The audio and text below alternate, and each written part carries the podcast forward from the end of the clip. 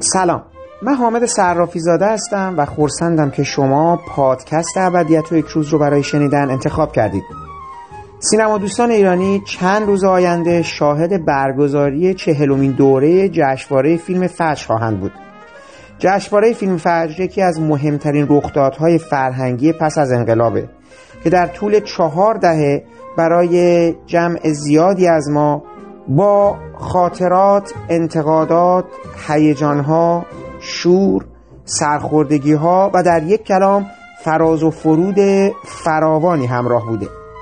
ما در ابدیت و یک روز سعی کردیم به مناسبت چهلمین دوره این جشنواره با جمعی از سینماگران، داوران، منتقدان و سینما دوستان نگاهی داشته باشیم به این رخداد و هواشی اون در طول سالهای مختلف. من در این برنامه به سراغ آقای بهروز افخمی رفتم. سینماگری که اصولا اظهار نظرهاش همواره با حرف و حدیث های فراوانی همراه میشه. و البته ایشون داور این جشنواره هم بودن و در این دوره هم در هیئت انتخاب فیلم ها برای بخش مسابقه حضور داشتن. گفتگوی ما با ایشون طبق معمول روی یک موضوع خاص متمرکز نشده و باید حتما برای نکته تاکید کنم موضوعات مطرح شده در این پادکست هر کدومشون می‌تونن به تنهایی بحث های بیشتری رو به میون بکشن که امیدوارم فرصتی پدید بیاد دوباره با حضور ایشون به این موارد هم با تعمل بیشتری بپردازیم.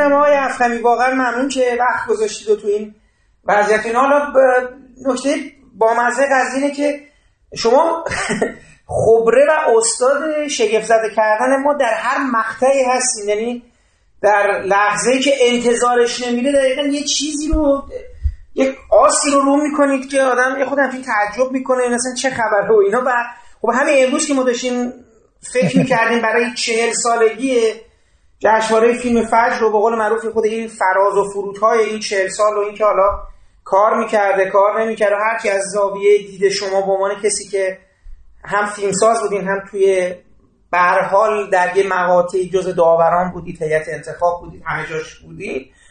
خب شما فرمودین که دیگه نمی‌خواین فیلم بسازید فعلا تو ایران نمی‌خواین فیلم بسازید. حالا تهیه کنندگی و کارگردانی و سینماگر بودن که گفتین هست.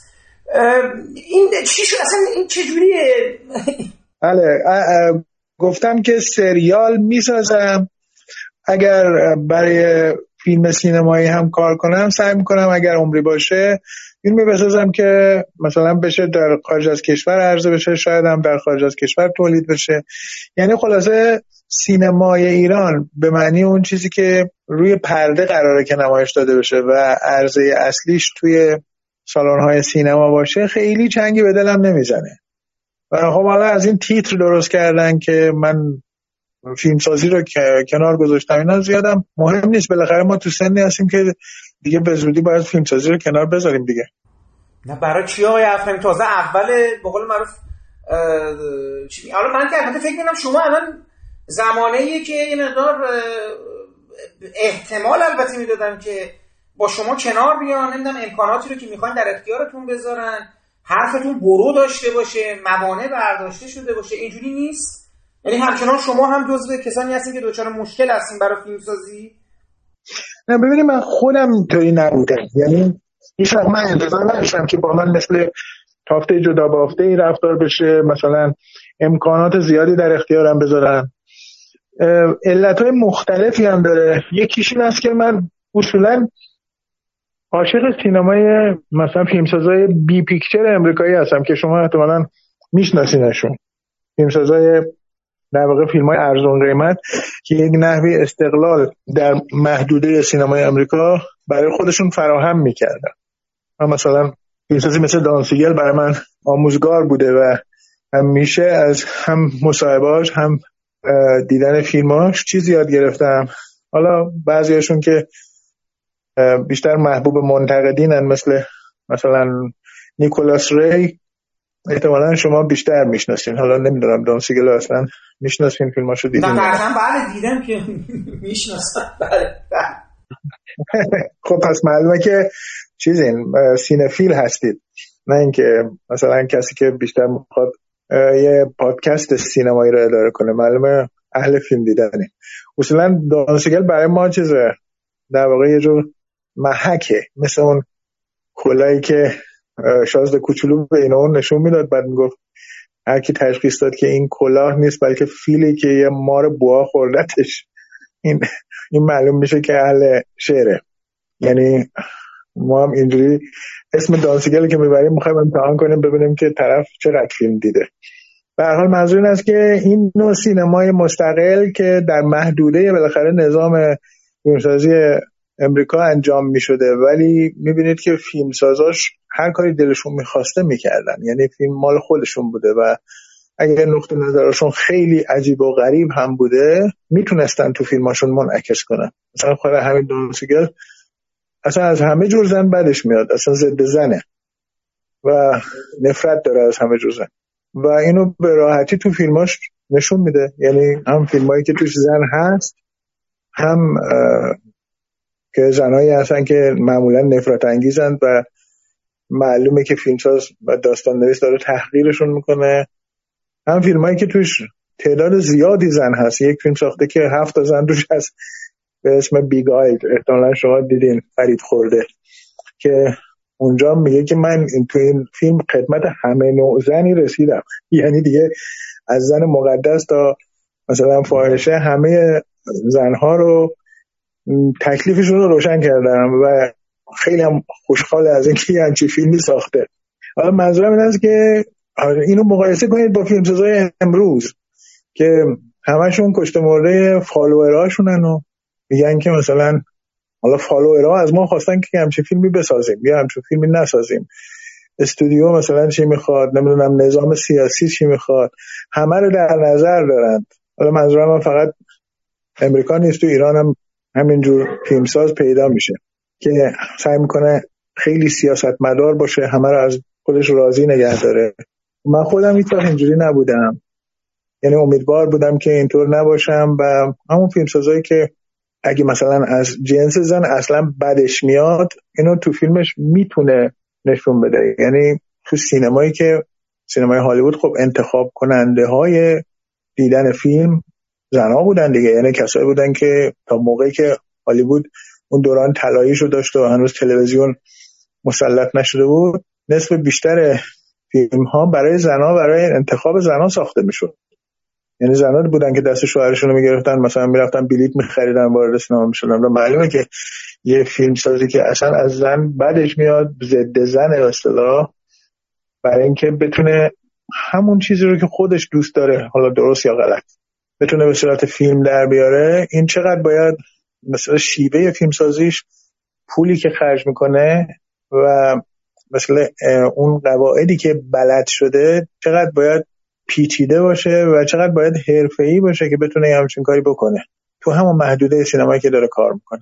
منظورم این است که من خودم هیچ وقت دوست نداشتم که بیان مثلا بودجه های بزرگ در اختیار من بذارن بگن که تو الان دیگه معلوم شد که خیلی فیلمساز توانایی هستی باید مثلا حالا این موضوع که ما می‌خوایم یا حتی هر موضوعی که خودت دلت می‌خواد بسازی و ما مثلا پول بدیم امکانات در اختیارت بذاریم. البته نه که یه همچین پیشنهادایی نشده باشه شده ولی من خوشم نمیاد. حتی موقعی که فیلم نامه خودم بوده و خودم هم دوست داشتم از اینکه خیلی پول مصرف کنم و خیلی بلخرجی کنم امکانات زیادی رو مثلا حالا یه بخشش هم ممکنه حروم حیفا حروم بشه بیارم سر صحنه. هیچ وقت این کارو نکردم. خیلی کسی که همچین اتهامی بخواد به من بزنه خیلی باید جرأت داشته باشه و فکر نمی کنم کسی جرأت کنه که چنین چیزی بگه. همین فیلم فرزند صبح که دوست دارم باش فیلمسازی برای پرده سینما رو تموم کنم.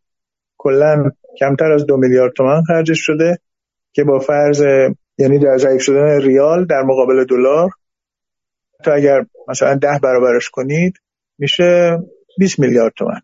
اونتا ازش چیزی که باقی مونده مثلا یک زمین 20 هزار متریه با دکوری که الان مجموعا با اون زمین بیشتر از 30 میلیارد تومن ارزش داره.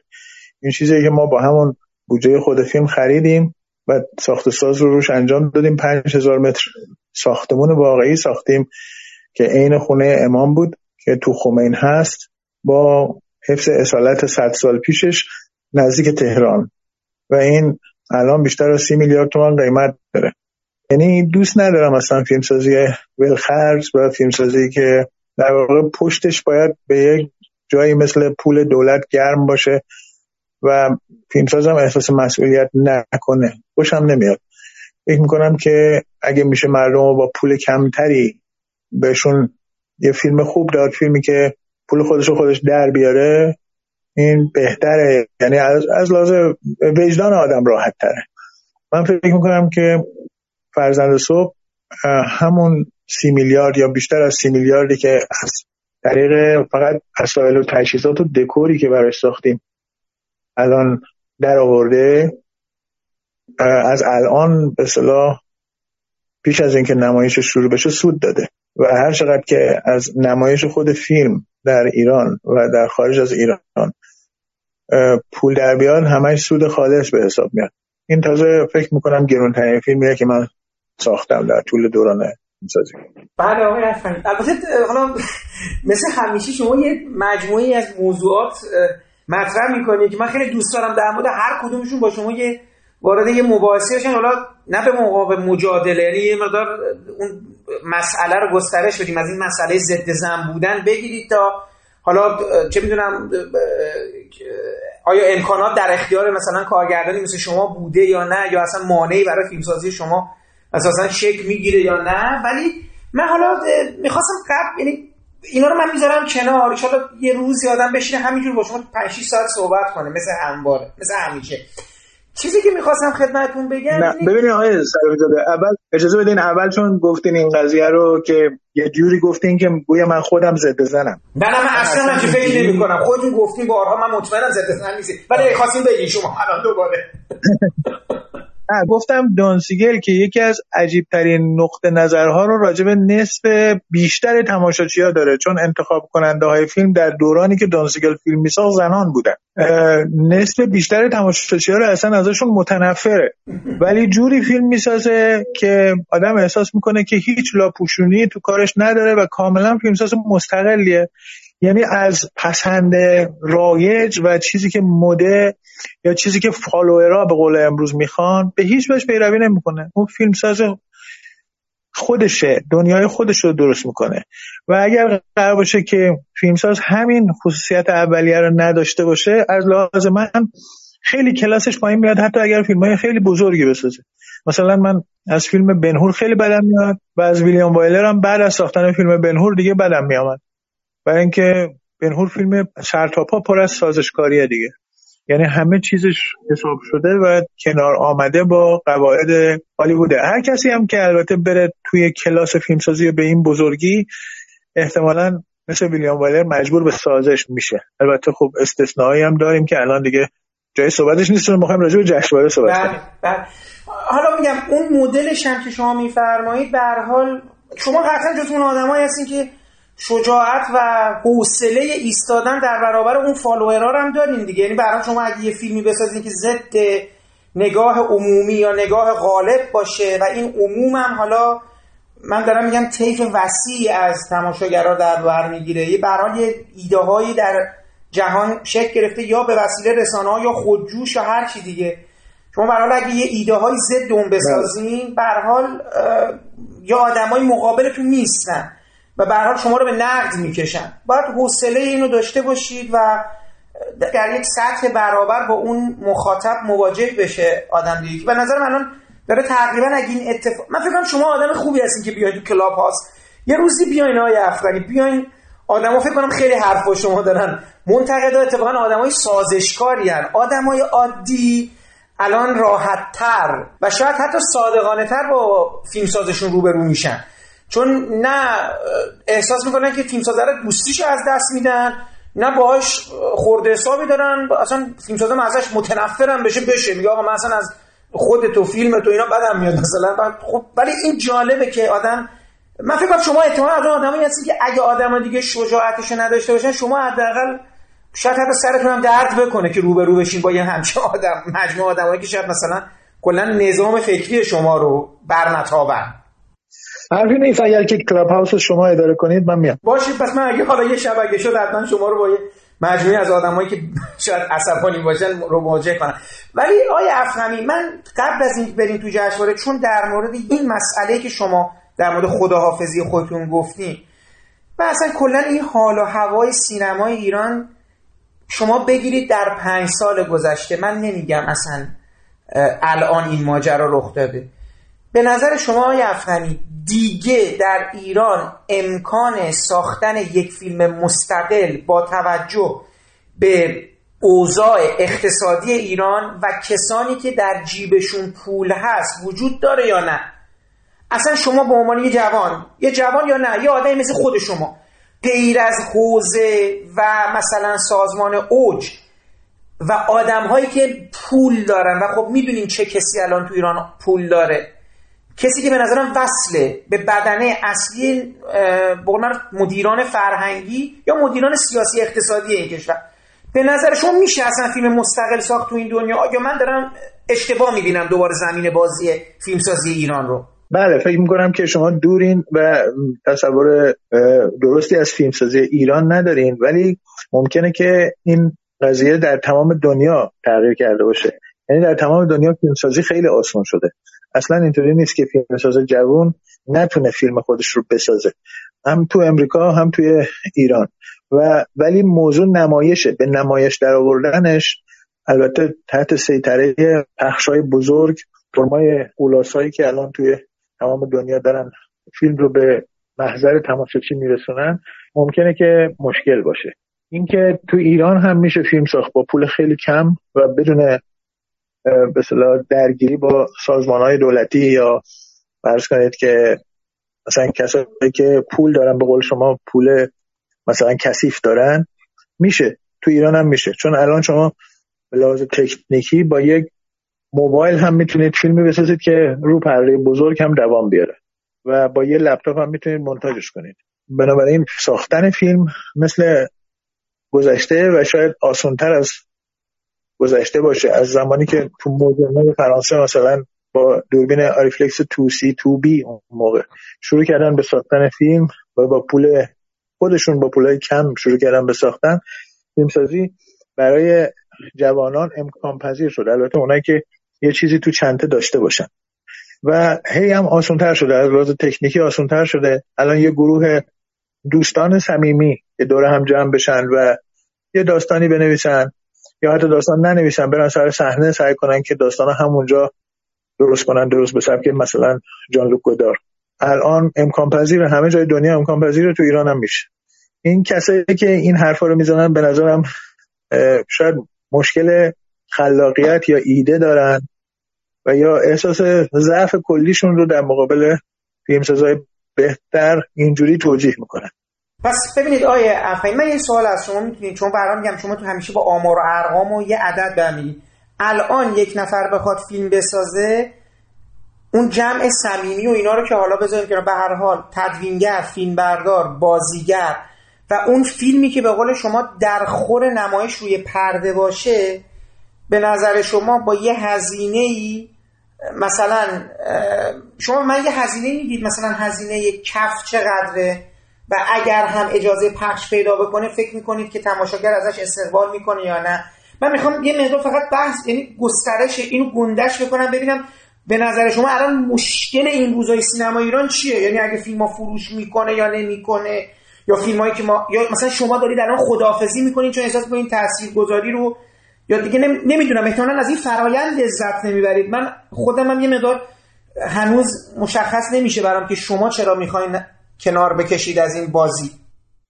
ببینید من وقتی گفتم توی اون مصاحبه که امروز منتشر شده مفصل گفتم. حالا یه تیتری ازش درست کردن ولی مفصلش همونجا توضیح داده شده که اینکه فیلم ها دیگه هیجان انگیز نیستن. اصلا دیگه سینما اون سینمای سابق نیست. نه در ایران در همه جای دنیا اینطور شد. یعنی موقعی که شما می‌بینید توی مثلا 20 سال اخیر یعنی در واقع در قرن 21 تعداد فیلم هایی که نظرگیر آدم به هیجان میاد از دیدنش. در تمام دنیا مثلا به 20 تا نمی‌رسه. یعنی اگر بگیم سالی یک فیلم به نظرم یه خورده هم شاید ارفاق کرده باشه. این اگر از لحاظ شما قابل قبول باشه یعنی سلیقه شما به من نزدیک باشه معنیش اینه که یه اتفاقی در سینمای دنیا افتاده.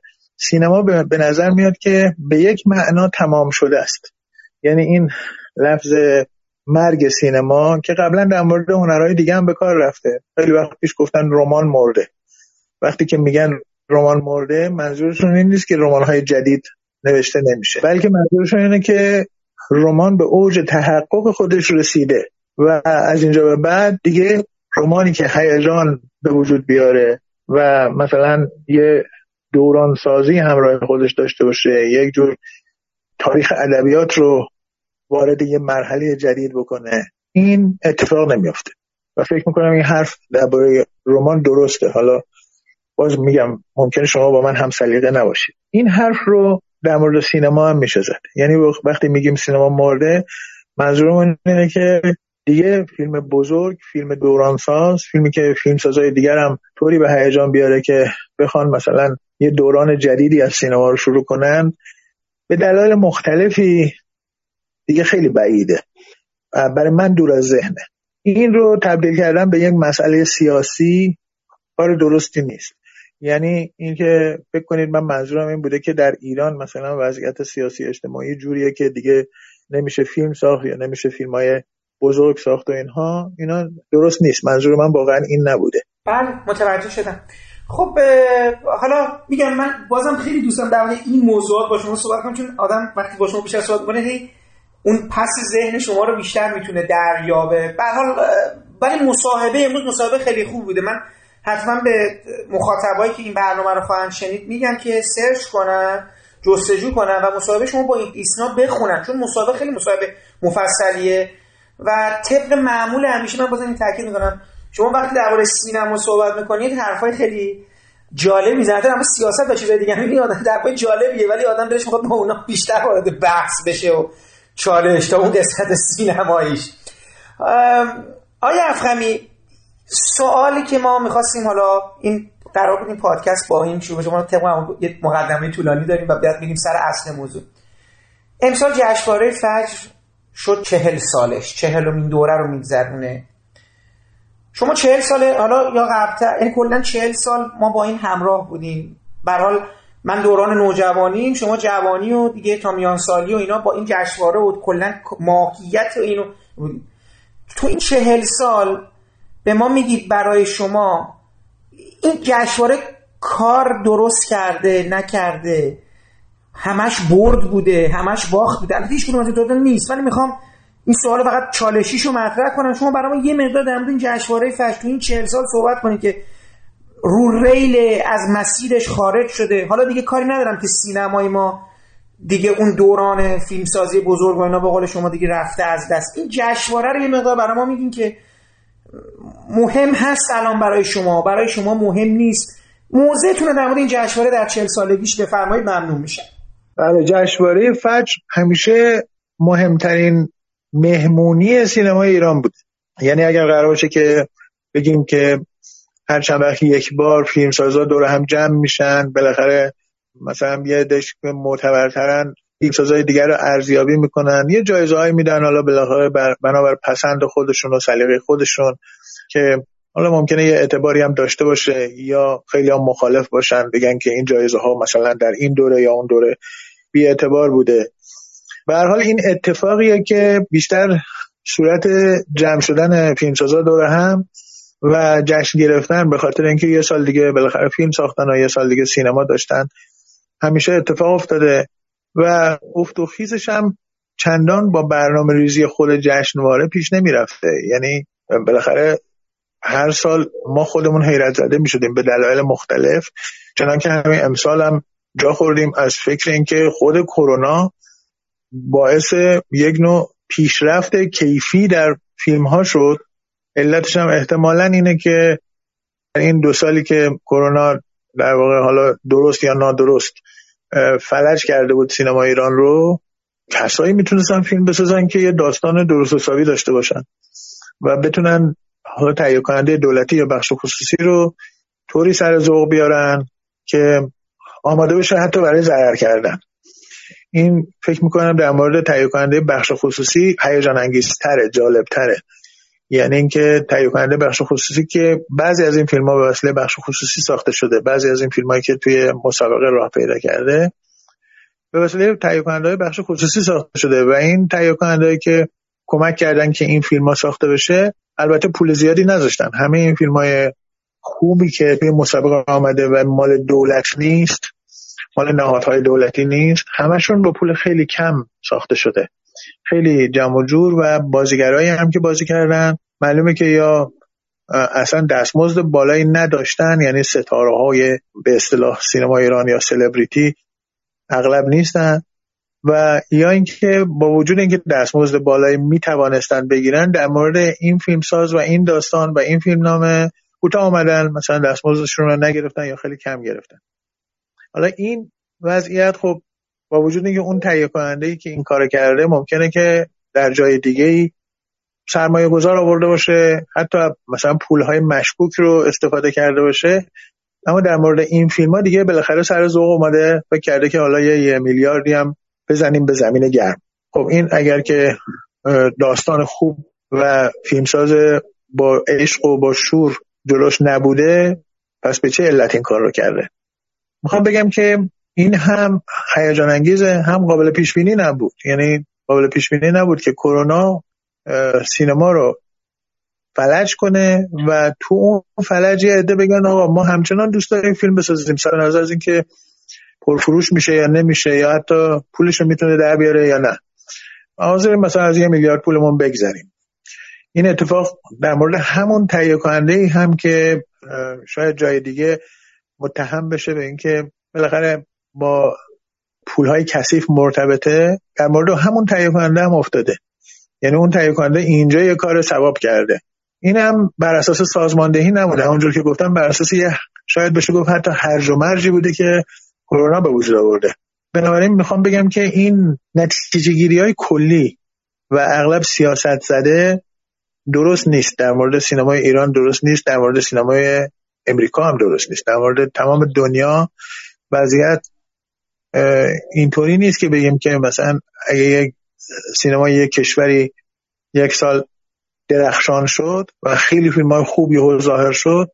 مثلا علتش اینه که اون نظام سیاسی داره درست عمل می‌کنه. یا برعکس اگر فیلم های مثلا امسال سینمای امریکا از همه سالهای گذشته بدتر و حال به هم زنتر باشه بازم نمیشه گفت به خاطر اینه که مثلا نظام سیاسی امریکا در حال انحطاطه. من فکر می‌کنم که همیشه دلایل غیر قابل پیش بینی و ناشناخته.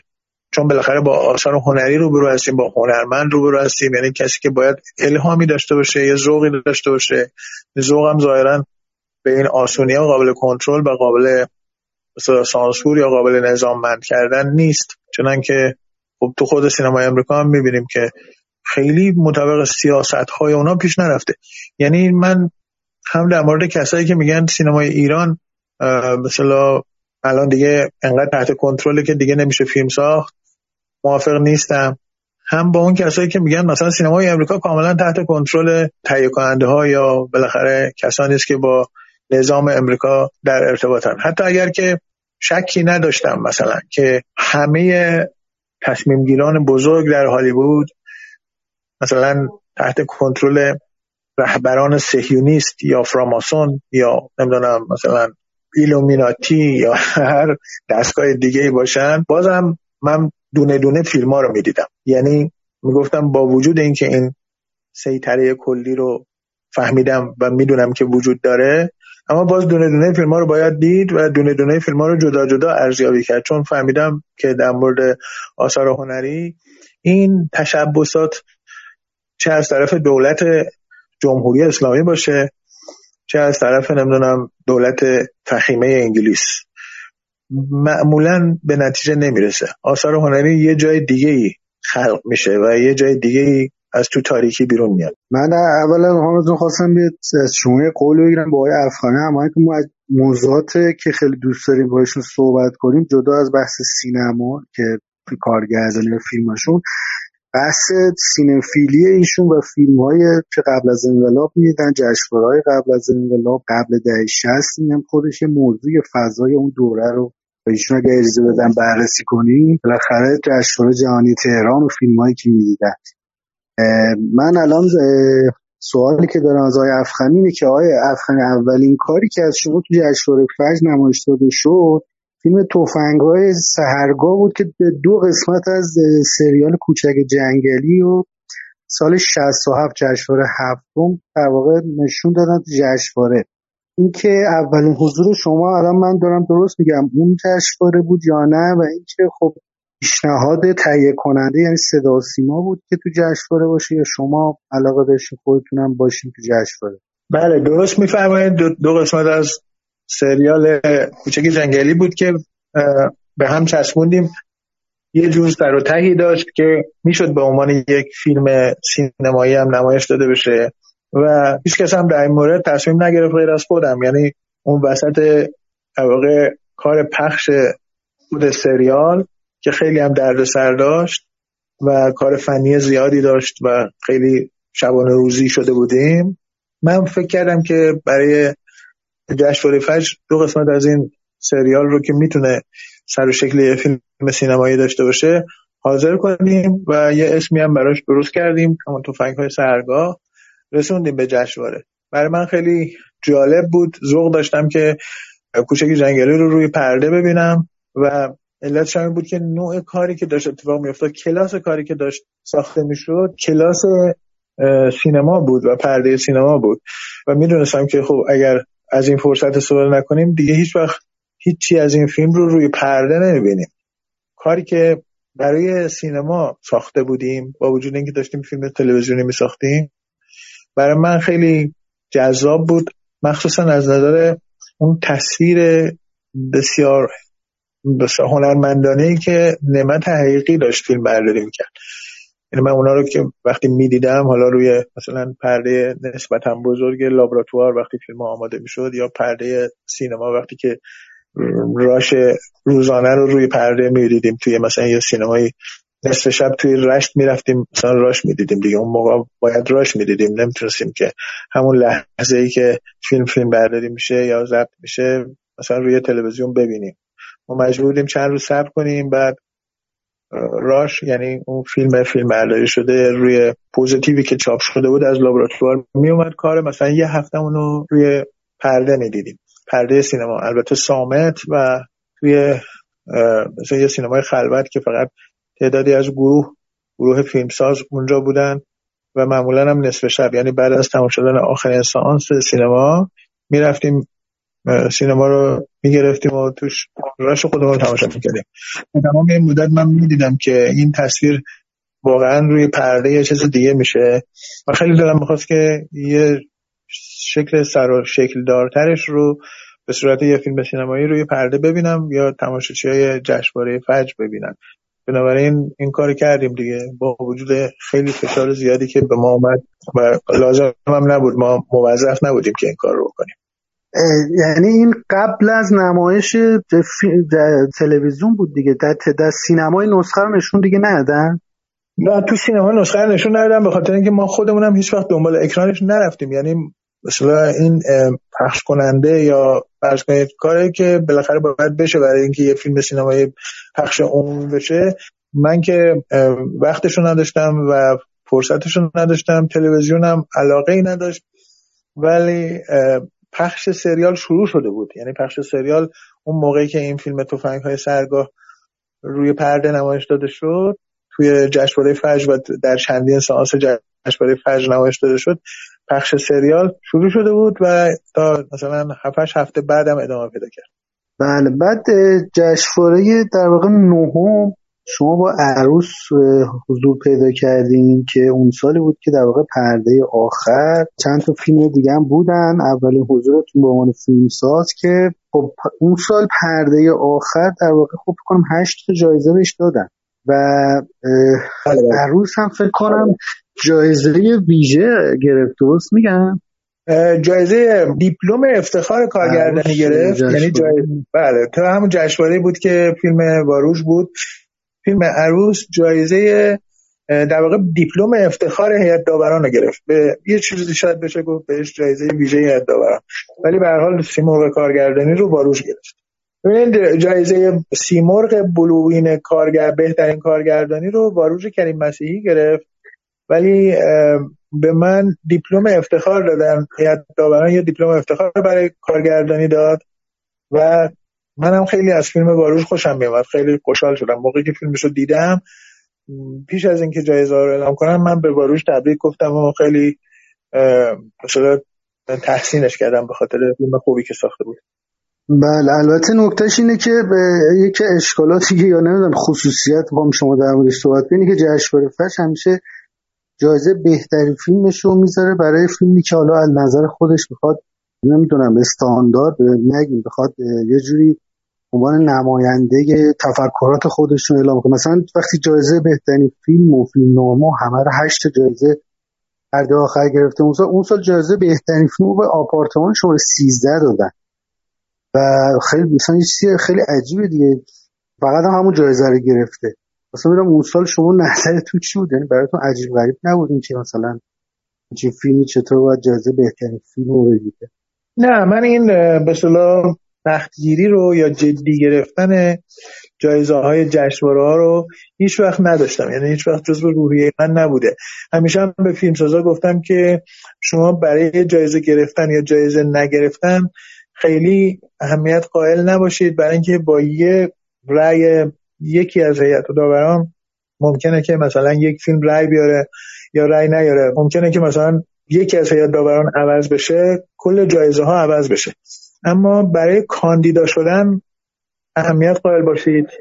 یعنی اگه فیلمتون مثلا در چند رشته کاندیدا شده احتمالا فیلم خوبی ساختید.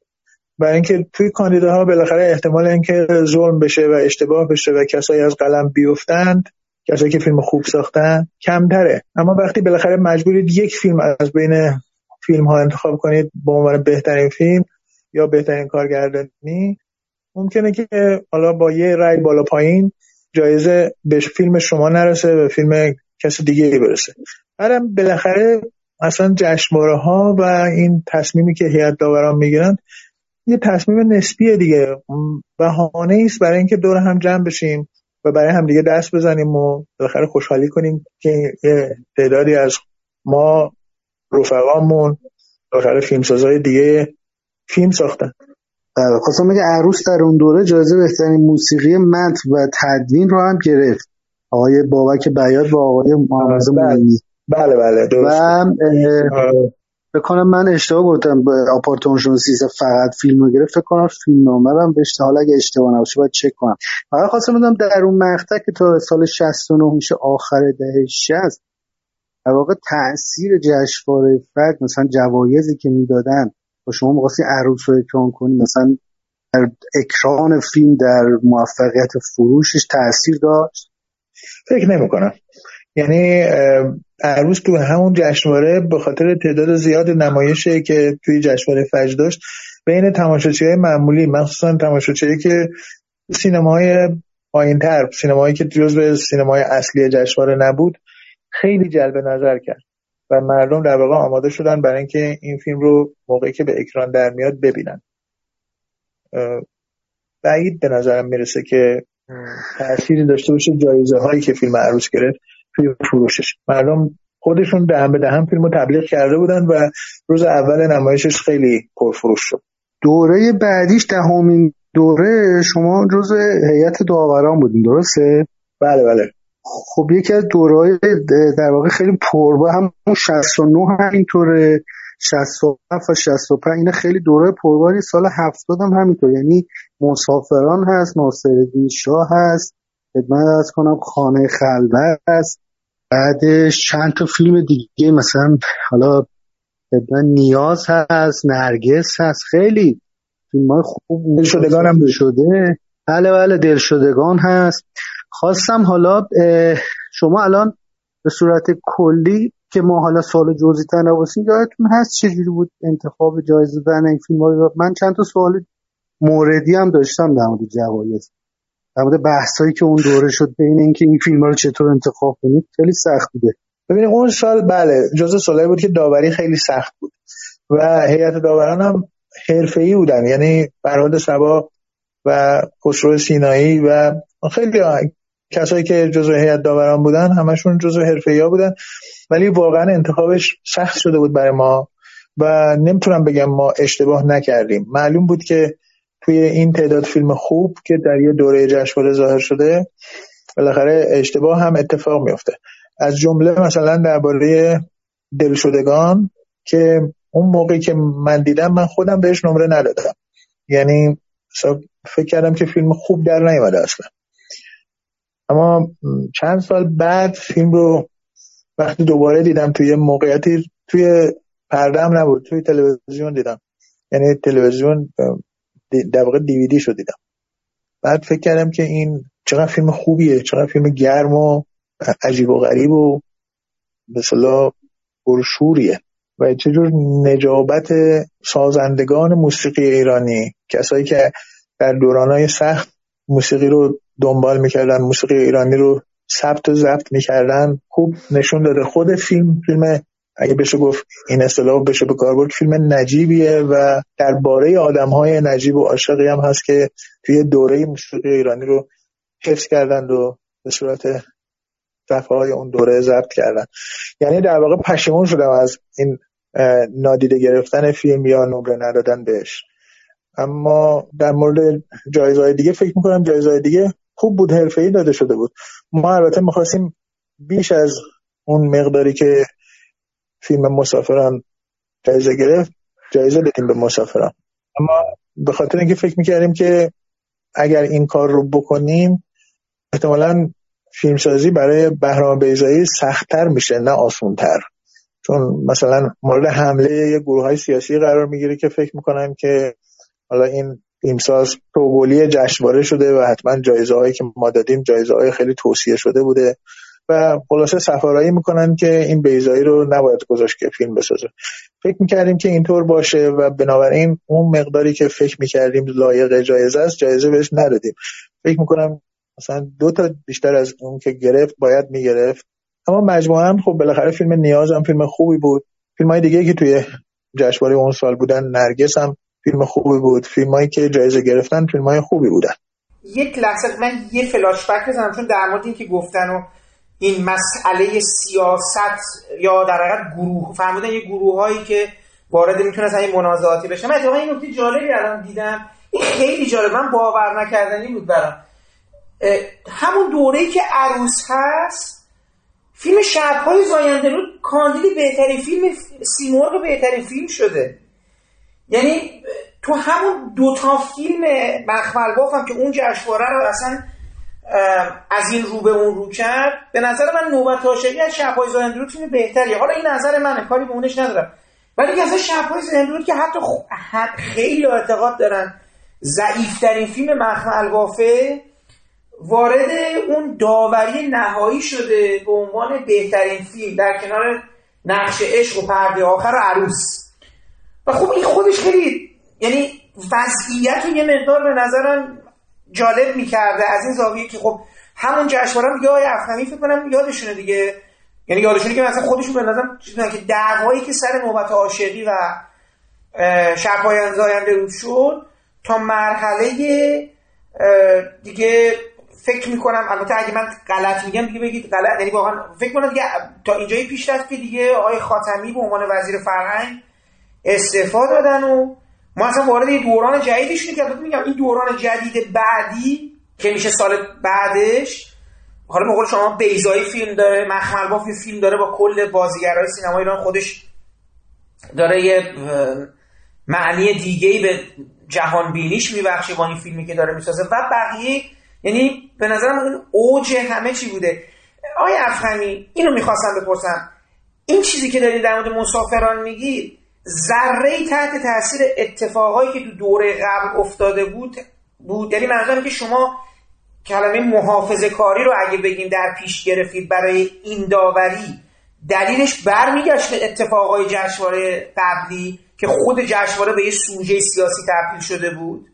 بله خب ممکنه که ما اینو در نظر گرفته باشیم. به هر حال به این فکر کردیم دیگه. اینکه دوره قبلی باعث این همچین چیزی شده بود یا به طور کلی در واقع در مورد فیلم ها و در مورد جشنواره فجر یه جور سفارایی سیاسی اتفاق میافتاد و اختصاصی هم به دوره قبل نداشت. این رو من حالا خیلی نمی‌تونم با اطمینان بگم. اما قطعا ما موقعی که دیدیم که مثلا پنج تا جایزه رو باید مسافران ببره به این فکر افتادیم که خب با این ترتیب احتمالا برای بیزایی دردسر درست خواهیم کرد و ساختن فیلم های بعدی براش مشکل میشه چون مثلا یک گروه های سیاسی شروع می‌کنن به این توهم دچار میشن که این جایزه که ما دادیم مثلا نظر دولت موجوده که خاتمی وزیر ارشادشه. ما خب اینجوری نبود. خودمون به این نتیجه رسیده بودیم که پنج از جایزه ها رو باید به مسافران بدیم. و بعد خودمون هم این فکر افتادیم که حالا این کار دوستی خاله خرسه است با ایزایی و بهتره که یه خود خودمون خودمون رو تعدیل کنیم. ضمن اینکه فیلم نیاز فیلم خیلی خوبی بود. فیلم نرگس فیلم خوبی بود. فیلمایی که بالاخره دو تا از جایزه هایی که به نظر ما می‌شد که به مسافران داده بشه اونا گرفتن اونا هم فیلم خوبی بودن. ولی ناصر شاه رو شما دوست نداشتید. یعنی جزء فیلماتون نبود که اصلا نگاهی داشته باشید به اون می‌دونم اصلا می‌دونم شما همیشه با مخملوف زاویه‌ای دارین. آخه جالب رابطه شما با مخمل گفت. من یادم اون گزارشی که مجله فیلم چاپ کرده بود اتفاقا اون سالی که نوبت عاشقی و شب‌های زاینده رود هست درباره اون اتفاقات شما نگاه به قول معروف پرو مخمل باف داشتید یعنی گفتین آقا یعنی لحن شما به اون بره که اتفاقی نیفتاده و نمی‌دونم این بذارید فیلمسازی اجابه بده و یه همچین چیزی. من حتی دارم فکرشو می‌کنم دارم می‌بینم که چون اون دوره به واراج کریم مسیح هشت جایزه داده شده و دوره بعدیش اگه به بهرام ویزایی می‌خواستم پنج جایزه بدن واقعا این توهم شکل واقعی می‌گفته که نه آقا یه سیاست ها دیگه عوض شده و نمی‌دونم واراجشون گره می‌گیره بهرام ویزایی میگه چه خبره. من فکر این چیزی که شما دارید میگی یه ریشه های خیلی زیادی در واقعیت داره که اون پشت آدمای ناراحت بودن. حتی بانو آها اینم هست. اون سال بانو هم بوده آقای افغانی. شما از جریانات بانو در اطلاعی شما بانو رو به عنوان داور جشنواره دیدید یا نه؟ نه خیر اصلا بانو به ما نشون داده نشد. بانو تو اون سال نیست فکر می‌کنم سال بعدش. فکر می‌کنم هفتاد اصلا فکر نمی‌کنم بانو ما همون ساله. مثلا قبل از جشنواره نمایشی شد یه چیز کردن فوقی یا گفت خب پس جزو مسابقه نبوده. اصلا نرسید به دست شما دیگه هم می‌خواستم ببینم اصلا شما به عنوان داور اجازه دیدنش در حد داور اجازه پیدا کردید ببینید دیگه بس اصلا نرسید به دست نه ما اصلا نه. اصلا جزو فیلم های مسابقه نبود و بانو رو من فکر می‌کنم شاید مثلا ده سال بعد توی استرالیا توی یک برنامه تلویزیونی که مثلا فیلم های هنری نمایش می‌داد توی یکی از کانال های تلویزیون استرالیا موقعی که رفته بودم استرالیا برای ساختن یه فیلم فیلم مستند. اونجا دیدم. توی هتل دیدم در واقع. بعدم نبود فیلم خوبی بود.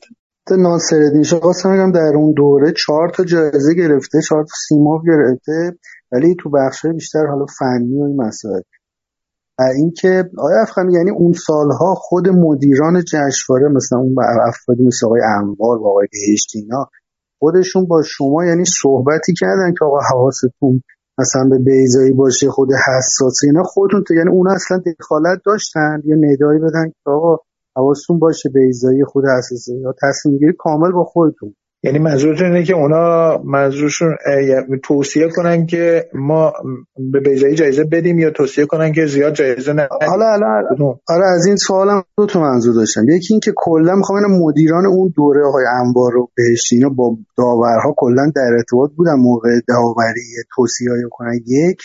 و دومی که در مورد شخص بیزایی مثلا اینکه خب بدونن که آقا یه خود روی این به سری گروه ها حساسن شما هم حواستون باشه که همین کاری که نتیجه گرفتین و اونام توصیه کرده باشن منظورم اینه. حالا هم بیزایی هم بله، مخمل بله یعنی هم بیزایی هم مخمل گفت دوتاشون سوژن دیگران موضوع ملتهب اون سالان دیگه یعنی هر دوتا در حقیقت. نه آقای بهشتی در مورد اینکه مراقب باشید که کاری نکنید بیزایی از فیلم ساختن بیفته به ما گفت. یعنی در واقع دوستانه به ما این حرف زد نه به عنوان مثلا یه دستور یا یک توصیه اکید ولی حواسمون رو مثلا متوجه این نکته کرد. ولی در مورد مخمل باف هیچی نگفت. علتش هم شاید این بود که همین که شما گفتین من هیچ وقت مخمل باف و فیلمساز مهمی تلقی نکردم. از فیلم ناصر هم خوشم نمیاد. فیلم های قبلیش هم همینجور بود. یعنی اگر چیزی در مورد نوبت عاشقی و شبهای زاینده رو گفتم نه به این دلیله که اون فیلم فیلم های مهمی بوده بلکه به این دلیل که فکر می‌کردم که اصلا اینجور برخورد با فیلمسازی خودش باعث میشه که فیلمی که مهم نیست و فیلمسازی که واقعا فیلمساز موندگاری نیست بی خود مثلا تحت سانسور قرار بگیره و احتمالا کار برای فیلمسازهای دیگه هم سخت بشه. چون احتمالا آقای بهشتی می‌دونست که من با مخمل باف اصلا میانه ای ندارم یعنی با فیلمسازی مخمل باف میانه ای ندارم. چیزی در مورد اینکه حالا اینو مثلا تحویل بگیرید یا نگاه بکنید و اینا نگفت. کلا پس غیر از حالا قضیه بیزایی و مخمل کلا آقای بهشتی و آقای انبارینو در داوری جشنواره‌های اون دوره به نظرتون دخالتی می‌کردن توصیه نه در حد بیشتر به نظر شما؟ چون خیلی اون دوره گلخانه ای هدایت می‌کردن دیگه سینما رو. ببین به طور کلی آقای انوار هیچ دخالتی نمی‌کرد. یعنی من ندیدم که حرفی بزنه مثلا توصیه بکنه یا از موقعیت خودش بخواد استفاده بکنه به عنوان معاون سینمایی. آقای بهشتی هم خب حرفایی که می‌زد در حد رفاقت و دوستانه و اینا بود و به عنوان کسی که خیلی از این فیلمسازا رو مثل مثلا بچه های خودش رو کسایی که خودش کمک کرده بود زمینه فراهم کرده بود برای فیلمساز شدنشون یا فیلم ساختنشون اینطوری نگاه می‌کرده و یعنی بالاخره یه علاقه ای پیدا کرده بود و بهشون یه مثلا احساس رفاقت و تعهدی می‌کرد. اما باز حرف زدنش با حداقل اون دوره که ما داور بودیم با امثال من خسرو سینایی یا مثلا فرهاد سبا که بالاخره اونا حداقل برای خودشون سن و سالی داشتند و یک مثلا فاصله سنی و یه حالت پیشکسوتی هم داشتن. هیچ وقت بهشتی به اونا چیزی رو توصیه نمی‌کرد که صورت دستور پیدا کنه یا صورت مثلا تحکم پیدا کنه. مسافران در اون دوره سه تا جایزه بازیگری گرفته. خانم شیخی آقای مزفری و خانم معتمدریا تو جایزه فیلم برداری آقای فخیم و صداگذاری هم گرفته. پنج تا خواستم بگم افخامی به صورت ضمنی هم تایید کردن که اگر اون ملاحظات نبود فیلم و کارگردانی هم قرار بود مسافران بدن.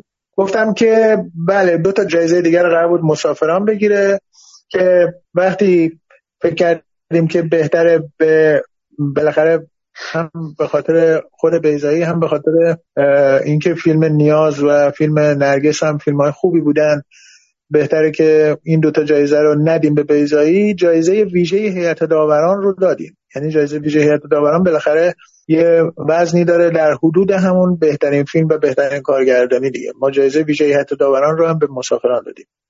من فقط دو تا سوال دیگه هم هست. نمود جوایز اون سال همیشه یکی شایعه بود حالا نه هم چقدرش واقعی بود. و یکیش هم خود ذهن من مشغول. یکی این که شما از انتظامی به خاطر وزیر ناصر میشا و خانه خلوت دو تا نقش قوی اون سال داشت تقویه کردیم ولی جایزه نقش اول مرد فرماز صدیقی در دادستان دادیم.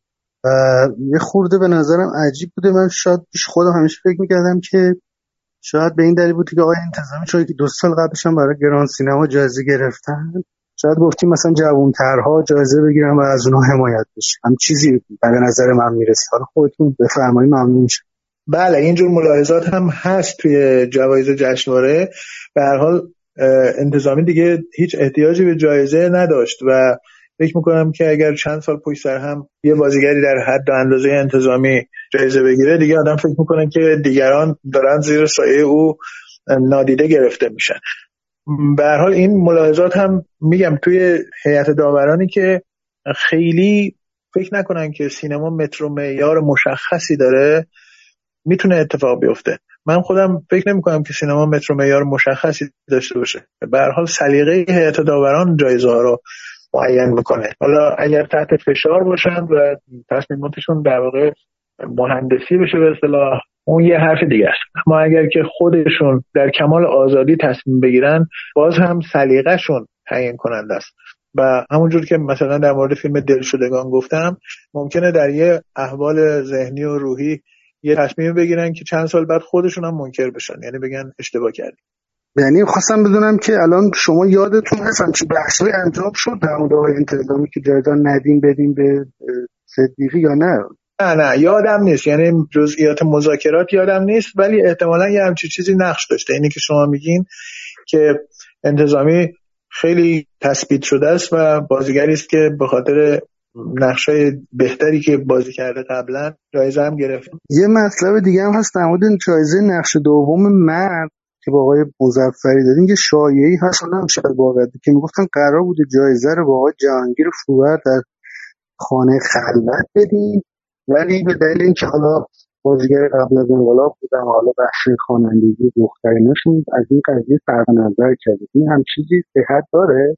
نه بعید به نظرم می‌رسه. تا اونجا که یادمه هیچ همچی چیزی صحبتش نشد و مثلا اشاره به یه همچی چیزی نشد و من فکر نمی کنم که فروهر که همون موقع مثلا تو هزار دستان توی سریال تلویزیونی بازی کرده بود و خیلی هم از لحاظ تلویزیون که شاید بشه گفت حساسیت ها جدی تر میشه نه تنها سانسور نشده بود بلکه خیلی مردم دیده بودن و پسندیده بودن.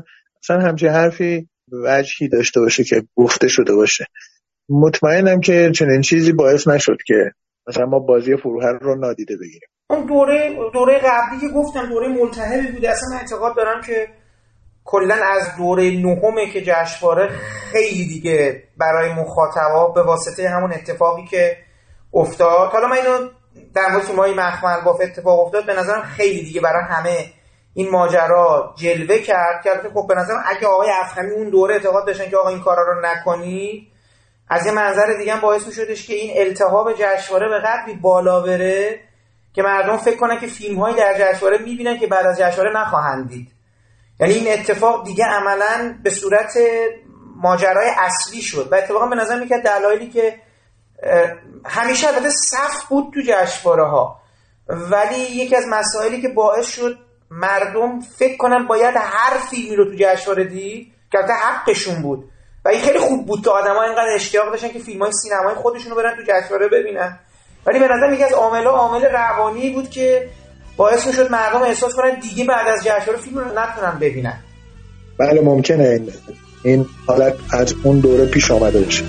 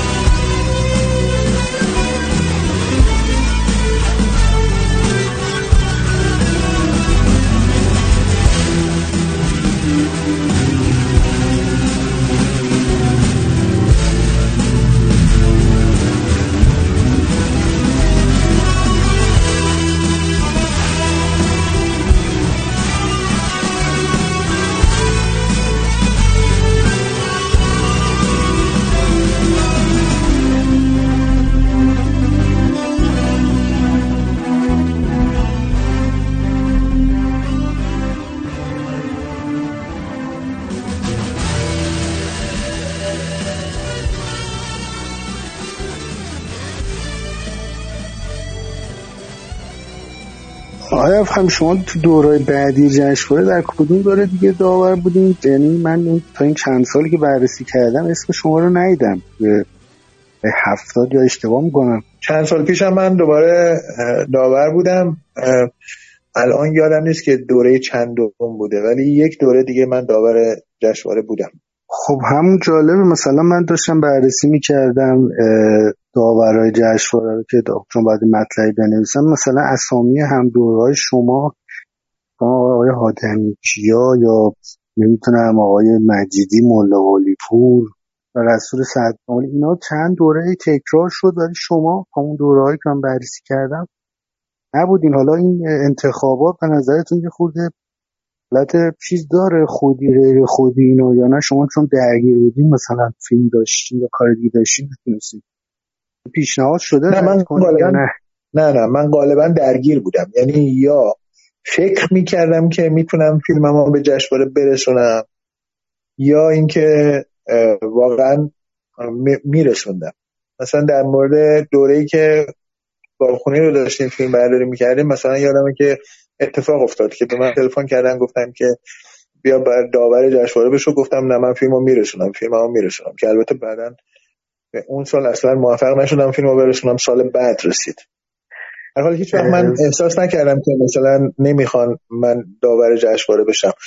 اینکه می‌خواستن نمی‌خواستن اینا رو زیاد برام اهمیت نداشته ولی چنین احساسی نداشت. نکته ای که فرمودین در مورد حالا من می‌خوام یه پلی بزنم به این رسوندن فیلم به جشنواره و نه. من فکر یکی از دوره هایی که در مورد یکی از فیلم های شما تا یه مقداری اجهاف شد یا در اون داوری نهایی اونجور که باید و شاید مورد قضاوت قرار نگرفت فیلم خوب شما جهان پهلوان تختیه. اون دفعه که خدمتون بودم اگه یادتون باشه گفتم که دقیقا حدود اوائل فکر می‌کنم بهمن بود یا حتی یکی دو روز مونده بود به جشنواره که اومدن پلوتون و شما داشتین یک سکانسی از فیلم رو فیلم برداری می‌کردیم همون طرفای خیابون فکر می‌کنم طرفای خیابون سمیه بود یا به یه جای همون حوالی زیر پل پل حافظ بود. همون حوالی پل حافظ بود دقیقا. چون اونجا مدرسه البرز ما بود و اینا من می‌رفتم و اینا. خب من فیلم رو در روزهای آخر جشنواره دیدم و اصلا واقعا انتظار نداشتم که فیلم انقدر خوب شده باشه. حالا اون موقع سن بچه بعد واقعا احساس کردم تو جشنواره اونقدر که باید شاید قدر ندید. بگم که اون زمان برای جوایز جشنواره خیلی یا برای داوری های جشنواره خیلی ارزش قائل بودن مثلا دارم میگم دو سال بعد ناصرالدین شاه این که مثلا اکبر عبدی جایزه نگرفت. و جایزه رو مثلا دادن به فرامرز غریبیان من احساس کردم که حالا توصیه نیست. یه جور مقابله به مثل نمی‌فهمم. حالا با مخمل با چون اکبر عبدی تو اون خیلی خوب بود. البته که فرام... ولی باور نمی‌تونستیم بکنیم. که تازه فرامرز غریبیان شاید برای رد پای گرگش رو می‌گرفت نه مثلا برای بندر مهالود حالا می‌خوام اینا رو بگم. منظورم که اون سالا من خیلی فکر می‌کردم به جوایز. و برای همین مثلا این که فیلم شما که فیلم خوبی بود و اینکه مثلا در داوری قرار نگرفت برای خود من یه سوالایی پیش اومد. حالا این اصلا در مورد داوریش نمی‌خوام با شما صحبت کنم این در مورد اون نظام فیلمسازیه. شما خیلی قید و بند این هم که میگیم برسونی نرسونی نمی واقعا این مسئله که فیلم انقدر دیر می‌رسید به جشنواره در تمام این سالا اعصاب تدوینگر فیلمساز آهنگساز اینا رو داغون می‌کرد. خود شما به عنوان کسی که اصلا نگاهتون به سینما صنعتیه. دیگه فارغ از این توصیه انوار و بهشتی و نمی‌دونم فضای سیاسی. وضعیت رو چجوری می‌دیدید؟ در تمام اون سالهایی که حالا برای سینما ایران داشتین فیلم میساختید. خب من اون سالا باید نگه خود توضیح میدم در مورد جهان پهلوان تختی که وضعیتی که ما خودمون فیلم رو دیر رسوندیم به نظر من موجه کرد این بیتوجهی رو به فیلم. برای اینکه ما فیلم رو دو روز بعد از شروع جشنواره سه روز بعد از شروع جشنواره تازه رسوندیم. و توی همچین موقعیتی خب هیئت داوران خیلی حقیقتا تحت فشار قرار می‌گیرن برای اینکه فیلم های دیگر رو دیدن کاندیداهاشون رو انتخاب کردن و خیلی به عصبانی کننده است برای هیئت داوران که یه فیلمی سه روز بعد از شروع جشنواره تازه برسه و اونا مجبور بشن مثلا نظرشون رو راجع به همه فیلم های دیگه عوض کنن. این خب تقصیر خود ما بود دیگه. ما آخرین روز فیلم برداریمون ده بهمن ماه بود. دوازده بهمن جشنواره شروع می‌شد. ما فیلم برداریمون ده بهمن ماه تمام شد. و شبانه روز داشتیم کار می‌کردیم. فیلم رو می‌خواستیم به هر صورت که شده به جشنواره برسونیم. ولی در این حال من می‌فهمم و به نظرم قابل سرزنش نیستن از داوران که اون سال آرایی رو که احتمالا قبلا داده بودن برای فیلم های دیگه تصمیم گیری کرده بودن دست نزدن تغییر ندادن و شاید هم یه جوری مثلا منظورشون این بود که ما رو سرزنش کنن برای اینکه این شکل فیلم رسوندن به جشنواره نیست. خب درسته دیگه. سال اگر یه همچین اتفاقی میافتاد قطعا فیلم اصلا به تو مسابقه شرکت نمی‌کرد. الان دیگه جشنواره منظمتر شده. اون سال ما به هر حال چون همه هوامونو داشتن بالاخره فیلمو با وجود اینکه دیر رسونده بودیم توی مسابقه شرکت دادن. دو سه تا نمایش اولش رو هم از دست داد. روز چهاردهم بهمن اگه یادم باشه نمایش داده شد و حتی الان خیلی مطمئن نیستم که چهاردهم بود یا 17 هم. یعنی مطمئنم که چند روز از جشنواره گذشته بود که فیلم ما رسید. این یه نکته ایه که باعث میشه که من خیلی گلمند نباشم. ضمن اینکه خب همونجور که می‌دونید خیلی مهم نیست برام که حالا یه فیلمی توی جشنواره فجر مثلا تحویل گرفته نشه. کم پیش میاد که من مثلا خیلی دلخور بشم به خاطر اینکه فیلمی که فکر می‌کنم خودم فکر می‌کنم خوب در اومده در جشنواره تحویل گرفته نشه من مثلا خیلی عصبانی بشم ناراحت بشم یا احساس مثلا ظلم بکنم. تنها موردی که اینجوری شد در مورد فیلم روباه بود. فیلم روباه حالا خود من درست یا نادرست فکر می‌کنم که فیلم خوبی بود و تو اون سالی که تو جشنواره به نمایش در اومد به یه شکل خیلی معناداری در هیچ زمینه حتی کاندید هم نشد. در حالی که خب خیلی از جنبه های فنی فیلم حداقل همین الان هم که دیده بشه معلوم میشه که خیلی خوبه. اون مورد موردی بود که خب حالا من نمی‌خوام زیاد وارد جزئیاتش بشم ولی آشکارا یه جور مثلا کینه توزی یا حالت نادیده گرفتن احساس می‌شد. بله. حالا غیر از اون من می‌خوام بگم اون مدل فیلمسازی به نظر شما آقای افنمی نگاهتون چی بود؟ اصلا این این رسوندن فیلم به جشنواره این وضعیت روانی که در حقیقت تدوینگر آهنگساز صداگذار در حقیقت تمام اون عوامل که حالا میکس هم به حال یه تصویری داشت از اون دور. خب خیلی جالبه که برای من مهشوید حداقل تصویر کرد. حالا من خودم میکس خیلی دوست ندارم ولی حداقل فضای یه مقطعی از سینما ایران رو داره تصویر می‌کنه. من می‌خوام ببینم اصلا کنم نظر شما در مورد این مسئله چی بود؟ چرا باید این اتفاق میافتاد و چرا هیچ وقت این مسئله حل نمی‌شد؟ حتی یه آدمی مثل شما مثلا درگیرش شده مثلا سر جهان پهلوان. این مسئله کجا نشأت می‌گرفت؟ یه دلیل در واقع مربوط به نظام فیلمسازی در ایران بود و اون این بود که تا دو سه سال قبل از جهان پهلوان یعنی فکر می‌کنم تا سال 75 فیلم اگر به جشنواره نمی‌رسید اکران هم نمی‌تونست بگیره. یعنی در سال آیندهش سال بعدش اکران ها تقسیم می‌شد بین فیلم هایی که به جشنواره رسیدن چه اونایی که در مسابقه انتخاب شدن چه اونایی که در مسابقه انتخاب نشدن و در یه بخش جنبی مثل مثلا بخش سینمای ایران نمایش داده شدن. اونا اکران می‌گرفتن. یعنی اجازه نمایش پیدا می‌کردن. علتش هم این بود که بالاخره پروانه های ساختی که صادر شده بود توش گفته شده بود که تصمیم گیری برای اکران سال آینده بر اساس جشنواره فجر اتفاق میفته یعنی در جشنواره فجر هرچی فیلم رسید تولید امسال و قابل نمایش در سال بعد هست. وگرنه و اگر به جشنواره نرسوندید و باید یک سال منتظر بشید در سال بعد مثلا توی جشنواره شرکت کنید و باز اکرانتون موکول میشه به دو سال بعد. این وضعیت که برای این بود که مثلا تهیه کننده ها رو راضی نگه دارن بدونن که اگر فیلمشون رو به موقع رسوندن به موقع در سال بعد می‌تونن نمایش داشته باشن. و در سال 75 اصلا ملغا شده بود. یعنی در سال 75 گفته بودن که دیگه از این به بعد لازم نیست. اگه فیلم رو به جشنواره هم نرسوندین هر موقع که رسوندین می‌تونین برای نمایش عمومی پروانه بگیرید. اما تهیه کننده ها عادت کرده بودن به یه همچین وضعیتی. فیلم هم عادت کرده بودن یه جوری میترسیدن از اینکه حالا فیلم با وجود اینکه به جشنواره نرسیده در سال بعدش نتونه داخل اکران عمومی بشه. بنابراین در سال 75 76 77 هنوز تهیه کننده ها باور نداشتن و فشار می آوردن که فیلم باید هر طور شده حاضر بشه به جشنواره امسال برسه وگرنه ما ممکنه مجبور بشیم یک سال سرمایه‌مون مثلا حبس بشه و نمایش فیلم به سال بعد از اون موکول بشه. این یه دلیل در واقع سازماندهی و مربوط به نحوه مدیریت اکران بود. ولی گذشته از این بالاخره فیلمسازی در همه جای دنیا هم همین وضعیت رو گاهی وقتی به دلیل اینکه فیلمساز وسواسی خیلی مثلا کار رو طول میده مرحله post production رو طول میده. به شکلی که خودش هم پیش بینی نمی‌کرده مثلا به وقت بیشتری احتیاج پیدا می‌کنه پیش میاد دیگه. شما ببینید مثلا در مورد فیلم گانگسترهای نیویورکی مارتین اسکورسیزی پیش آمد که جشنواره کن فکر می‌کنم یه 20 دقیقه از فیلم رو به عنوان نمونه پخش کرد به عنوان به اصطلاح پرمیر. ولی فیلم قرار بود بیاد تو مسابقه جشنواره کن هم شرکت بکنه که حاضر نشده بود.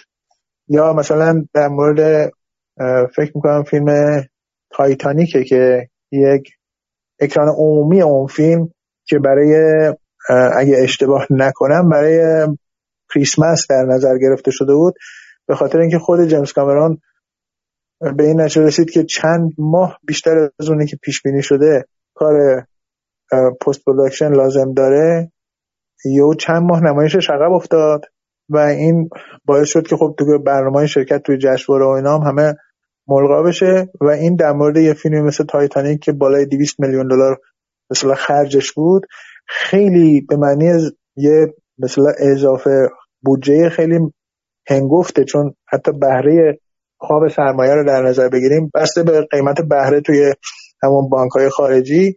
مثلا حتی تا ده میلیون دلار میشه گفت که همین تصمیم گیری جیمز کامرون درباره عقب انداختن اکران ضرر زده به تهیه کننده و حالا گذشته از اینکه تبلیغات فیلم رو شروع کرده بودن و اون تبلیغات هم خودش در واقع ابتر شد که اونا رو من هزینهش رو نمی‌دونم. منظورم این است که چنین اتفاقاتی در مورد فیلمسازای خوب فیلمسازایی که خودشون هم دقیقا نمی‌تونن پیش بینی بکنن که به چقدر زمان نیاز دارن برای رسوندن فیلم و یا مثلا بعد از پایان تولید متوجه میشن که بخش post production بیش از اونچه که فکر کرده بودن وقت می‌گیره در خارج هم میفته بنابراین یه دلیل سازمانی و دلیل مدیریتی داشت در ایران. یه دلیل مربوط به خود فیلمسازا داره که همین الان هم برقرار خیلی از فیلمسازایی که همین امسال قرار بود فیلمشون به جشنواره برسونن یا از پیشا پیش اعلام انصراف کردن. یا به موقع نتونستن فیلمشون برسونن به ما گفتن مثلا فلان فیلم نمی‌رسه. بله و خب البته من به نظر شما خودتون و خودتون منظورم که تیمتون یعنی تیم تصمیمی دقیقا پایگزار یه سنتی هم دیگه سر شوکران. دیگه شوکران فیلمی بود که اصلا در حقیقت قید حضور در جشنواره رو زدید و البته در کنار زیر پوست شهر خانم رخشان بنی اعتماد دو تا از فیلم های خوب همون سال هستن که بدون اینکه در حضور در جشنواره رو داشته باشن باعث شد که تماشاگر خودش رو پیدا بکنه. همون چیزی که شما میفرمایید سینه به سینه نقل بشه حرفا زده بشه و فیلم هم قابل بحث بشه. یعنی منتقدای ما بدون اینکه فیلم رو در جشنواره دیده باشن یه دفعه با این دوتا اثر رو پرده سینماها مواجه شدن و معلوم شد که لزوما محبوبیت فیلم ها یا همین چیزی که شما قصه ای که خودتون در مورد مثلا عروس تعریف کردید یک چیز الزامی نیست. یعنی در حقیقت شوکره نسبت کرد که خود فیلم می‌تونه بدون جشنواره هم قائم به ذات بره جلو. بدون هواشی بدون اون سر و صدا. البته شوکران بماند که خودش پر هواشی بود. همون زمانی که پخش شد. ولی در با زیر پوستش به نظرم این دوتا اتفاقای خیلی خوبی بودن یعنی داشت نشون می‌داد که جشنواره لزوما رسوندن فیلم به جشنواره تو اون مسائب و اینکه حالا موسیقی درست بشه موسیقی کار نکنه تدوین فیلم با اون فشار روانی اینا صورت بگیره حالا بهتره که این اتفاق نیفته دیگه. ولی من اون تاثیر مدیریتی مهمترین دلیل تمام این ترافیک و دوربین و همه این چیزا بود. بله اون سالهایی که گفتم تاثیر مدیریتی از همه مهمتر بود. توی اینکه فشار رو فیلمساز باشه برای اینکه فیلم حتما به جشنواره برسونه. خدمتتون آقای افغان. در مورد سه تا فیلم تو همین که حامد فرمود و آقای در واقع فیلم شوکران. سال 77 من یادم آخره سال هفته مطلب چاپ شد که هنوز چند تا صحنه از فیلم حالا نمی‌دونم سکانس یا نما مونده و بعد فیلم برداری بشه. یعنی اشواره 17 هم تموم شده بود. ولی فیلم عید 79 نمایشش یعنی فکر کنم جشنواره 78 فکر کنم می‌تونستید نمایشش بدید. درست خودتون نخواستید نه ما جشنواره سال 77 می‌تونستیم یعنی قرار بود که فیلم رو به جشنواره سال 70 هفت برسونیم. به دلیل اینکه یه امکاناتی که برای صحنه پایانی فیلم لازم بود فراهم نشد از طرف تهیه کننده و منم تصمیم گرفتم که فیلم برداری نکنم. فیلم بدون سکانس پایانی فیلم برداریش تعطیل شد. و یه چند هفته چند هفته یعنی چیزی حدود دو ماه طول کشید تا اون امکانی رو که باید فراهم می‌کردن فراهم کردن. ولی دیگه فصل عوض شده بود. من فکر کردم که دیگه فایده ای نداره و بهتره که منتظر بشیم دوباره سال بعد بقیه فیلم رو فیلم برداری کنیم. این بقیه فیلم که یه چیز حدود مثلا 7 دقیقه 10 دقیقه بود سال بعد یعنی سال 78 فیلم برداری شد. ولی باز فیلم به جشنواره سال 78 هم نرسید که یه خورم مال این بود که خودمون میترسیدیم. یعنی فکر می‌کردیم که اگه فیلم به جشنواره برسه ممکنه یه جوی درست بشه و باعث بشه که پروانه نمایش نگیره و به اکران عمومی در نیاد. بنابراین خیلی هم شایق نبودیم که فیلم حتما به جشنواره سال 78 برسه. بنابراین برای عید یعنی بعد از جشنواره برای عید سال 79 فیلم رو آماده کردیم و در اکران عید سال 79 به نمایش در اومد. بله. دو تا فیلم دیگه تون در هفتاد چطور؟ در واقع روز فرشته که فقط جایزه بازیگری آقای انتظامی گرفت و بیشتر برای مهم روز شیطان که خیلی دو بخش فنی آقای بیات و آقای جورک نامزد شدن. حالا شما درسته خب خیلی براتون اهمیتی نره ولی خب به نظرتون استحقاق حالا مخصوصا روز شیطان یه تریلر سیاسی کار سنگینیه. نباید اون سال خود بیشتر بهش توجه میشون ببین البته تا اونجا که یادمه منوشه حامدی هم برای نقش مکمل کاندیدا شد. برای بله بله.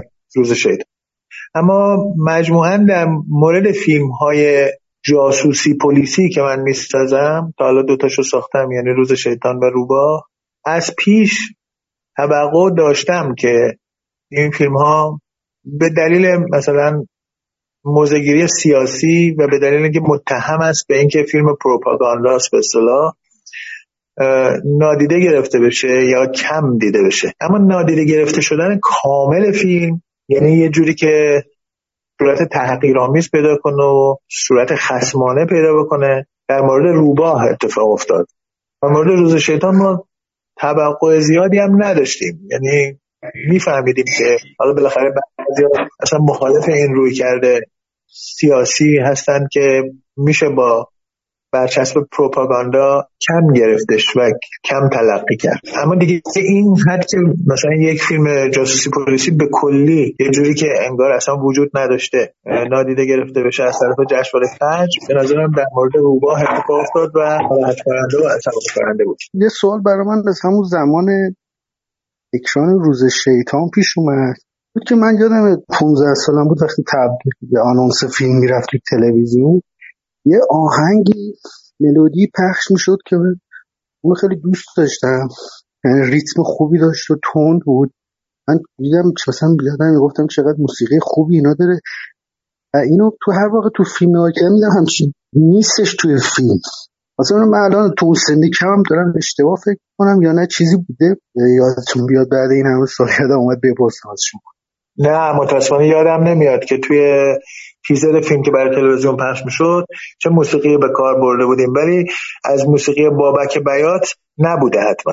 یعنی حتما چیزی نبوده که ما از موسیقی بابک بیات باشه و خوبم باشه تو فیلم به کار نبرده باشیم. آره اینم موزلی آقای ما اون روز داشتیم با آقای حاجی حسینی که صحبت می‌کردیم.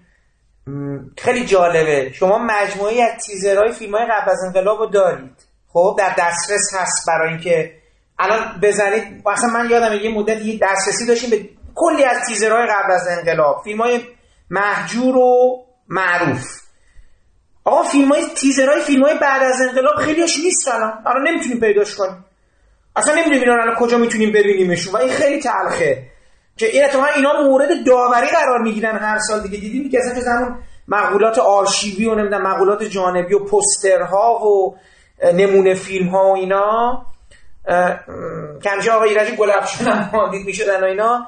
این یکی از اون معضلاتی که ما روبرویم دیگه الان این بهش میگن تاریخ سینما ایران آدم ببینه. اینم جزءشه دیگه. این تیزرهای بعد از انقلاب که به قاعده باید در دسترس تر باشن در دسترس نیستن و به سختی می می‌تونیم پیداشون کنیم.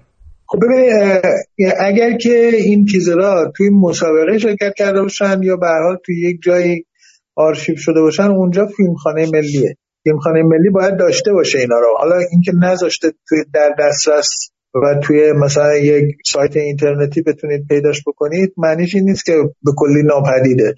این بالاخره هم بنیاد فارابی و هم فیلمخانه ملی ایران یکی از وظایفشون اینه که اینا رو جمع کنن حداقل دو نسخه باید فرستاده بشه برای اونجا و باید آرشیوشون تکمیل باشه.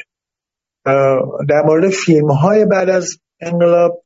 من مطمئنم که آرشیو تکمیله و از موقعی که سیستم دیجیتال شده بسیاری از این نگاتیو های فیلم های بعد از انقلاب اسکن هم شده. یعنی اسکن شده و تبدیل شده به دیجیتال. در مورد تیزر ها هم اگر شرکت کرده باشه توی جشنواره و توی مثلا مخصوصا تیزر جداگانه شرکت کرده باشه تو بخش مواد جنبی و محصول مثلا مواد تبلیغاتی حتما فیلمخانه داره. یه سری به فیلمخانه بزنید بپرسید. مخصوصا آقای جمال امید حتما در این مورد اطلاعات دست اول نه نه حتما اینو پیگیریم چون خیلی برام مهم بود که این تیزرها هم بشه به جورایی میگم. خب خیلی جالب شما تیزرهای قبل از انقلاب در در دسترسه و خیلی جالب هم اون مدلی که گفته میشه همین حضور این بازیگرا مدل روایت. خود من مثلا واقعا تیزرهای خیلی خوبه که من یادمه آقای انور برای مسافران می‌گفت که مثلا تمام تیزرهای فیلم های برام بزایی رو صدا صدای انور مدلی که انور روایت می‌کنه جذاب دیگه اینا به هر حال. به حال اینا چیزاییه که مقولاتی که باید ته دیویدیو باشه و اینا. بود قبلا ته اون رسانه های تصویری بود تو ویدیوها. اینو با خود آقای حاجی حسینی داشت تحقیق می‌کرد. اون نکته بود که ایشون به من یادآوری کرد. بله من فرمایش آقای افخری درسته چون الان یعنی هم تو اینترنت هم کانال فیلمخانه موزه بیشتر موزه سینما حالا اون چند تا جدیدن از تیزرهای بعد از انقلاب نبوده گذاشتن. دارن حالا خدا رو شکر هست موجوده. ولی خب یه خورده تو ارائهش خوب عمل نمی‌کنه من فقط یه سوالی حالا شاید بی مورد باشه نسبت به جشنواره. آقای افغان فیلم اغرب و شما دلایلی که اسمتون توی تیتراژ نیومد و یا اینکه نمی‌دونم تا آخر بودیم یا از یه جای جدا شدین از پروژه رو می‌تونید اینجا بگین اعلام کنید بله. در مورد اغرب من قبلا هم گفتم که فیلم در می‌کنم تو دیماه. در دیماه من دیگه دست از کارگردانی کردنش کشیدم. منتها نرفتم شکایت کنم و مثلا فیلم برداری رو متوقف کنم. علتش این بود که با تهیه کننده فیلم حسین فرح‌بخش خیلی رفاقت دارم و متوجه شدم که بر اساس همون ترس وسواسی اصرار داره که فیلم حتما به جشنواره سال 75 برسه. در حالی که خب فیلم اکشن پیچیده بود که همون مقداری که ما فیلم برداری کرده بودیم مثلا مونتاژش بیش از دو ماه طول می‌کشید. مخصوصا یه صحنه‌ای که الان من یادم داخل بیمارستان گرفته بودیم. یا توی درگیری های توی دشت های نزدیک ناین فیلم برداری کرده بودیم. من مطمئن بودم که فیلم با یه منتاج سردستی و صداگذاری سریع خیلی نفله میشه. یعنی نتیجه همه زحمت های هم من هم خود حسین فرابخش هدر میره. ولی دیدم که با یه ترس عجیبی اصرار داره به اینکه فیلم باید حتما به جشنواره سال 75 برسه. از یه جایی که دیدم این قضیه جدیه به خاطر اینکه نمی‌خواستم رفاقتم هم با حسین فربخش به هم بخوره گفتم ببین خودت کارگردانی کن. منم چیز نمی‌کنم مثلا نمیرم تهران همینجا میمونم سر صحنه مثلا تو هتل. و حتی اگه بخوای دکوپاژم بهت میدم. ولی البته می‌دونستم که دکوپاژ من شاید یه خورده پیچیده باشه برای اجرا و حسین نمی‌تونه اونجوری که باید اجرا بکنه. به هر حال قرارمون همین شد. ما هیچ شکایت رسمی نکردیم. تهرانم به زودی نرفتم. یعنی دیگه اواخر فیلم برداری رفتم تهران که یک کار از کار گذشته باشه و فیلم برداری فیلم تموم شده باشه. چیزی در حدود 60 درصد فیلم اغرب رو من بودم. کنار دوربین شایدم بیشتر. شاید مثلا 65 70 درصد فیلم رو کنار دوربین بودم و در حال کارگردانی بودم. ولی ما بقیش رو خود حسین فربخش گرفت. به عنوان اولین کوششش برای کارگردانی که من تا سالها اصلا فیلم رو ندیدم. چون فکر می‌کردم که توی تدوین حتما خراب شده. فرصت کافی برای تدوین درست این فیلم وجود نداشته. بعدم بالاخره آخرش توی تلویزیون دیدم فیلم به خاطر اینکه پرده عریض توی تلویزیون تلویزیون های مثلا حالا این تلویزیون های نقش تلویزیون های 3 به 4 خیلی کوچیک میشه و ضعیف میشه. در این حال اولین آخرین بار که فیلم کامل دیدم فکر می‌کنم 7 ده سال پیش بود توی یکی از این شاید نمایش های ماهواره ای بود. فیلم رو دیدم یعنی این تلویزیون ماهواره دیدم که اون بخش اولی که من ساختم زیاد صدمه نخورده خیلی خراب نیست از لحاظ تصویر و بخش دوم البته خیلی سرسری ساخته شده بود. یعنی اون سکانس فینال باید خیلی از این جزئیاتش بیشتر می بود و پرداخت درستی نداشت به حال. بعد از اینکه ما آمدیم تهران من متوجه شدم که حسین می‌خواد اسم منو به عنوان کارگردان بنویسه. دیگه جدی یه خورده باش بگو مگو کردم و دعوا کردم و تهدیدش کردم که اگه اسم منو بنویسی مثلا من منکر میشم بنویسم همه جا میگم که من این فیلمو کارگردانی نکردم. در نتیجه حسین راضی شد که به جای اسم کارگردان بنویسه کارگردانی گروهی. به حال اونم از اون فیلمایی بود که داستانش در واقع جاسوسی پلیسی بود و اکشن و فکر می‌کنم که فیلم خوبی می‌تونست در بیاد. همین الان هم پرفروشترین فیلمیه که حسین فرح‌بخش تو این فیلم های مربوط به قاچاق و نمی‌دونم مسائل مربوط به درگیری قاچاقچی و نیروهای امنیتی که جنبه های جاسوسی و چیزی هم داره توی این فیلم که حسین ساخته از همه پرتماشاچی تر بوده. البته حسین فیلم های کمدی هم ساخته فیلم های دیگه هم ساخته که اونا هم به جای خود پرفروشه. ولی تو فیلم های اکشنش به اصطلاح فکر می‌کنم که اغلب یکی از مثلا دو تا فیلم پرفروش حسین فربخشه که بیشترین فروشش رو معمولا توی شهرستان ها می‌کنه و توی لیست فیلم های پرفروش نمیاد برای اینکه اکران های دوم و سوم و اینا داره که اینجا تو آمارها ثبت نمیشه. ولی فیلم خیلی پرفروشی بود و پربیننده و بیننده هم که دیدن خوششون اومده بود از فیلم. اما فکر می‌کنم خیلی بهتر از این می‌تونست باشه. یعنی خواستم بدونم که الان بخش خصوصی می‌تونه همچین فیلم های اکشن یا اصلا با این وضعیت بسازه؟ بخش خصوصی. نه نه نه به هیچ وجه نمی‌تونه. یعنی الان اغلب البته پرخرجترین فیلم حسین فرح‌بخش هم بوده. یعنی فیلم های دیگه هم که درباره قاچاق ساخته اینقدر خرجش نکرده. برای اغلب خیلی خرج کرد. فکر می‌کنم با مثلا بودجه اون زمان که مثلا با یه چیزی در حدود سی میلیون تومن می‌شد فیلم ساخت فیلم اغلب بالای 60 میلیون تومن خرج برداشت. آره فیلم بزرگی بود. با ابعاد مثلا فیلم های بزرگ ساخته شد. منم از همین عصبانی بودم که این همه خرج کرده بعد برای یه ترس واهی می‌خواد فیلمو حتما به جشنواره برسونه. من دوست داشتم که فیلم خوب کار بشه درست تدوین بشه صحنه پایانیش با همون ابعادی که صحنه دیگه ساخته شده ساخته بشه و امیدوار بودم که چنین فیلمی مثل شوکران توی اکران تماشاچی زیادی پیدا بکنه و اهمیتی هم قائل نبودم برای اینکه فیلم حتما به جشنواره برسه. اما حسین اینو باور نمی‌کرد و به نظر من خیلی صدمه زد به هم به مال خودش صدمه زد هم به کیفیت این فیلم صدمه زد. در این حال الان اگه بخوایم ما اقربا بسازیم فکر می‌کنم بیشتر از مثلا 15 میلیارد تومان خرج برمید داره و بعیدم هست که پولشو برگردونه. آقای افخمی من الان همچین افقی رو نمی‌بینم تو سینمای ایران. اصلا میگم حالا اون بحث اولیه ما بود. من جدا از تمام اون صحبت هایی که میفرمایید مثلا نمی‌دونم الان ببینید الان سینمای ایران به قول دوستان به دو بخش تقسیم شده. به سینمای کمدی و غیر کمدی.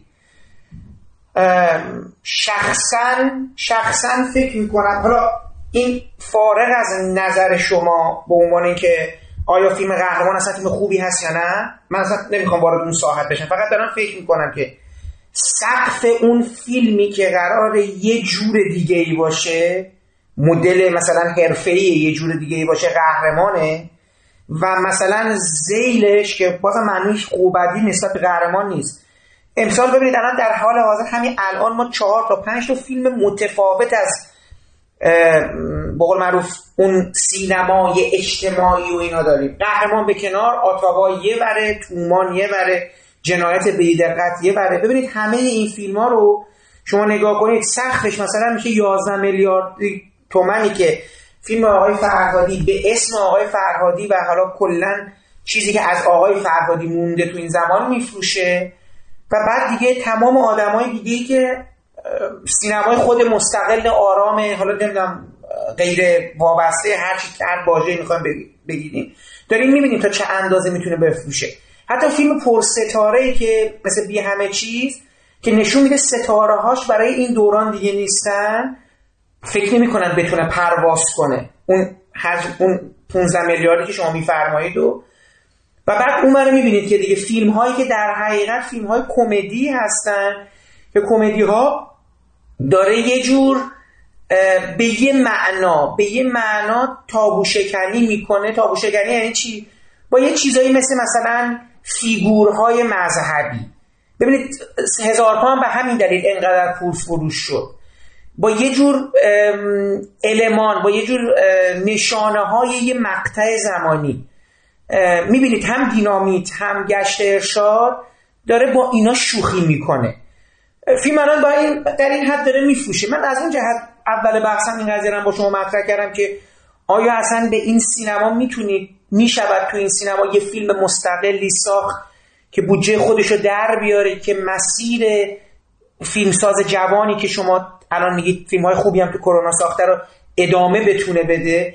میگم این اصلا فارغ از جهتگیری سیاسی مسئله مسئله پوله. من الان می‌خوام حاکمیت سرمایه اجازه پرورش خلاقیت رو میده کلا. و حالا به علاوه پخش شما فرمودین. این که میگین از یه نظر درسته. یعنی از این نظر که الان واقعیت موجود این است که فقط فیلم های کمدی ممکنه که فروش خیلی زیادی داشته باشه و مثلا 100 درصد یا بالاتر از 100 درصد سود برای تهیه کننده داشته باشه. اما از این نظر که دارید یه نکته رو نادیده می‌گیرید یا کم اهمیت تلقی می‌کنید غلطه.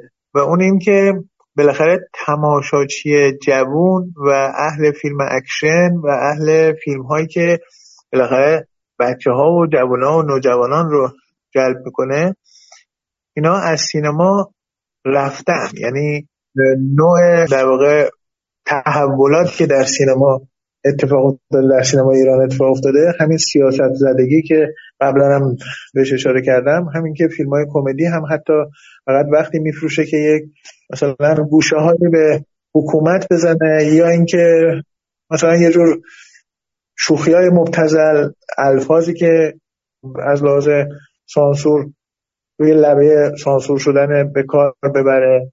اینا فقط به این دلیل میفروشه که نوع تماشاچی که تو سینما باقی مونده تماشاچی که در واقع با تحقیر میاد سینما رو نگاه می‌کنه. در واقع از سینما انتظار دلغکی داره. و اون بچه ها و جوان ها و نوجوانایی که سینما رو با شکوه و با فیلم هایی که خورند پرده بزرگ بود دوست داشتن اونا به تدریج ناامید شدن. دیگه مطمئنن که چنین فیلمایی ساخته نمیشه و از سینما فاصله گرفتن. یه دلیل دیگه هم البته این است که و بالاخره فیلمی که کمدی کمدی خندهداری هم هست و خوب ساخته شده یا به هر موفقه توی جمعیت مثلا 500 800 یا هزار نفری که تو سینما نشستن تماشاش خیلی مطمئنه. یعنی برای تهیه کننده و سینمادار مطمئنه. اما فیلمی که اکشن باشه ساختش مثلا پرخرج باشه اما در این حال ممکنه که خوب در نیامده باشه. خیلی مثلا تراز سینمای اکشن امروز نباشه. ممکنه که پول زیادی خرجش بشه ولی همون تماشاچی که سینما رو ترک کرده به اندازه کافی براش اهمیت قائل نباشه که بیاد حتما تو سینما ببینه. و فکر کنه که حالا مثلا روی موبایل می‌بینیم یا روی لپتاپ می‌بینیم که در حقیقت حتی اکشن های خوبم روی موبایل و لپتاپ جلوه ندارن دیگه. بنابراین یه نکته رو شما دارید کم اهمیت تلقی می‌کنید. که نوع تماشاچی این فیلم ها فیلم های مثل عقرب از سینما فاصله گرفته هم به خاطر ناامید شدن از اینکه چنین فیلم های ساخته بشه هم به خاطر اینکه فیلم های آپارتمانی و کمدی های سبکی که باعث میشه که جمعیت به صلاح بخندن و با هم دیگه سرگرم بشن خیلی راحت تر تولید میشه. تهیه کننده هم خب طبیعتا میره به طرف همون تولید همون نوع فیلم و هم به خاطر این تعدد شکلهای عرضه فیلم از موبایل و نمی‌دونم تلویزیون های ماهواره ای تا فرض کنید همون نمایش روی پرده. اینا باعث میشه که هر فیلمی که اکشن باشه و موفقیتی هم پیدا کنه یا حتی خوب ساخته شده باشه بخش بزرگی از تماشاچیاش مثلا بگن رو پرده نمی‌بینیم. فعلا مثلا روی موبایل می‌بینیم یا روی نمی‌دونم تلویزیون کوچیک می‌بینیم یا روی لپتاپ می‌بینیم. بعدم که دیدن که دیگه داستان از دست رفته و دیگه به اندازه کافی انگیزه باقی نمیمونه برای اینکه حتما برن اون فیلم دوباره رو پرده ببینن خب ببینید آقای افخمی من می‌خواستم ببینم که حالا قول ناصر شد تو اخوان لومیر تو اون اتاق تاریخ با شما چه کردن. امسال شما توضیحی دادید که بر حال انتظارتون چیز دیگه ای بود و خب به شگفت زده و یه معنا خوشحالید از اینکه چیزی که می‌بینید از اون تصور و اون حد انتظار شما فراتر رفته. برای ما یه توضیح میدین اصلا امسال تو این انتخاباتون بگین اصلا چه جوریه جشنواره امسال؟ یا مثلا می‌خوام اینو بذارید یه سوال کلیتر از شما بپرسم. شما ما این صحبت چهل سال حالا به صورت موردی با شخص شما انجام دادیم. شما فکر می‌کنید جشنواره با تعویز دولت ها یا اصلا کلا سیستم فکری فرهنگی اقتصادی کشور مسیر دیگرگونی رو در انتخاب فیلم ها یا عرضه فیلم ها در پیش گرفته که حالا ما در چهل سالگی اون به قاعده باید منتظر یک شکوفایی از حضور خیلی زیادی از فیلمسازا باشیم. ولی خب الان دقیقا فیلمسازایی داریم می‌بینیم که تقریبا با فیلم هاشون اونقدر به ذات اسم شورافرین نبودن. من که فیلم ها رو ندیدم پس هیچ قضاوتی نمی‌کنم. شما فیلم ها رو دیدید. من می‌خوام ببینم اصلا شما فکر این مسیری که ما چهل سال با جشنواره و سینمامون طی کرده این جایی که الان هستیم اجتناب ناپذیر بود اصلا این جایی که هستیم به نظر شما جای بدیه جای خوبیه؟ یه توضیح به من میدین اصلا شما الان نگاهتون در سینما ایران چیه که جشنوارهش الان اینه ببین من نمی‌تونم یعنی اعتقاد ندارم به اینکه بشه نظریه پردازی کرد در مورد مثلا دورانهای هنری یا دورانهای مثلا تولید آثار سینمایی. این نظریه پردازی ها معمولا حتی وقتی سالها بعد از تولید فیلم ها اتفاق میفته بازم می‌بینیم که پر از موضعگیری های شخصی و سلیقه‌ای و ایناست و ظاهرا تحلیل مثلا علمی یا جامعه شناسی یا مثلا هنرشناسی است. در واقع بیشتر منعکس کننده سلیقه های یک منتقد یا یه نظریه پردازه یا یک کسی که مثلا سالها بعد کتاب نوشته درباره یک دوره مثلا از سینمای ایران یا یه دوره از سینمای فرانسه یا امریکا. حالا این البته خودش هم حرف سلیقه‌ایه. یعنی احتمالا با اون کسایی که نظریه پردازی کردن کتاب نوشتن نمی‌دونم دوره های مختلف سینما رو در کشورهای مختلف دنیا وارسی کردن ممکنه که اختلاف نظر سلیقه‌ای داشته باشم مثلا فیلم های سینمای فرانسه ممکنه من یه نظر دیگه راجع به موج نو داشته باشم یا درباره بعضی از فیلمسازهای موج نو یه نظر متفاوت داشته باشم با اون کسایی که نظریه پردازی کردن. اما به طور کلی فکر می‌کنم که اصلا نظریه پردازی در مورد هنر و دورانهای مختلف هنر یه کاریست که خیلی بعیده که به یک نتایج کاملا مقبول و عقل پسند رسیده برسه.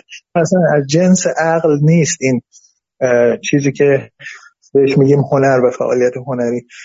عقل و مهندسی و حساب و کتاب و تکنیک توش نقش داره ولی یه چیز دیگه هم نقش داره که اصلا به طور کلی غیر قابل سازماندهیه.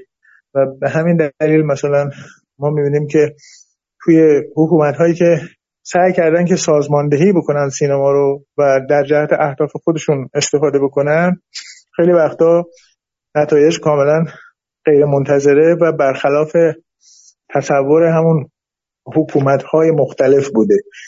نمونهش مثلا سینمای روسیه است در بعد از انقلاب که تا سالها وجود اینکه خیلی هم بالاخره حکومت ایدئولوژیک و حکومت در واقع سیاست زده ای بود که سعی می‌کرد سینما رو در جهت اهداف خودش به کار بگیره. اما می‌بینیم دوره طلایی سینمای روسیه تو همون سالهای انقلاب زدگی و سیاست زدگی اتفاق میفته از آیزنشتاین تا پودوفکین تا همه فیلمسازهای کلاسیک دوره سامت و بعد از دوره سامت. حتی در مورد دوران استالین و فیلمسازی سوسیالیستی کارگری که تعداد زیادی فیلم هست که در دسترس ما قرار نگرفته ما ندیدیم و شاید هم قضاوت راجبش آسون نباشه. بعضی از فیلم هایی که دیدیم فیلم های درخشانی بوده و برعکسش هم درسته. یعنی مثلا در سینمای امریکا که مخصوصا تو سالهای اخیر یعنی در همین 20 سال اخیر. آره دیگه در واقع در قرن 21 به نظر میاد که سیطره اون چیزی که بهش میگیم پروتکل های در واقع سیاسی. به جایی رسیده که خیلی آشکار مثلا خیلی از فیلمسازا خیلی از موضوع رو نمی‌تونن بسازن و نمی‌تونن براش سرمایه فراهم کنن یا تهیه کننده رو قانع بکنن. برخلاف اونچه که انتظار می‌رفته احتمالا سینمای امریکا ابتر شده و جذابیتش رو از دست داده.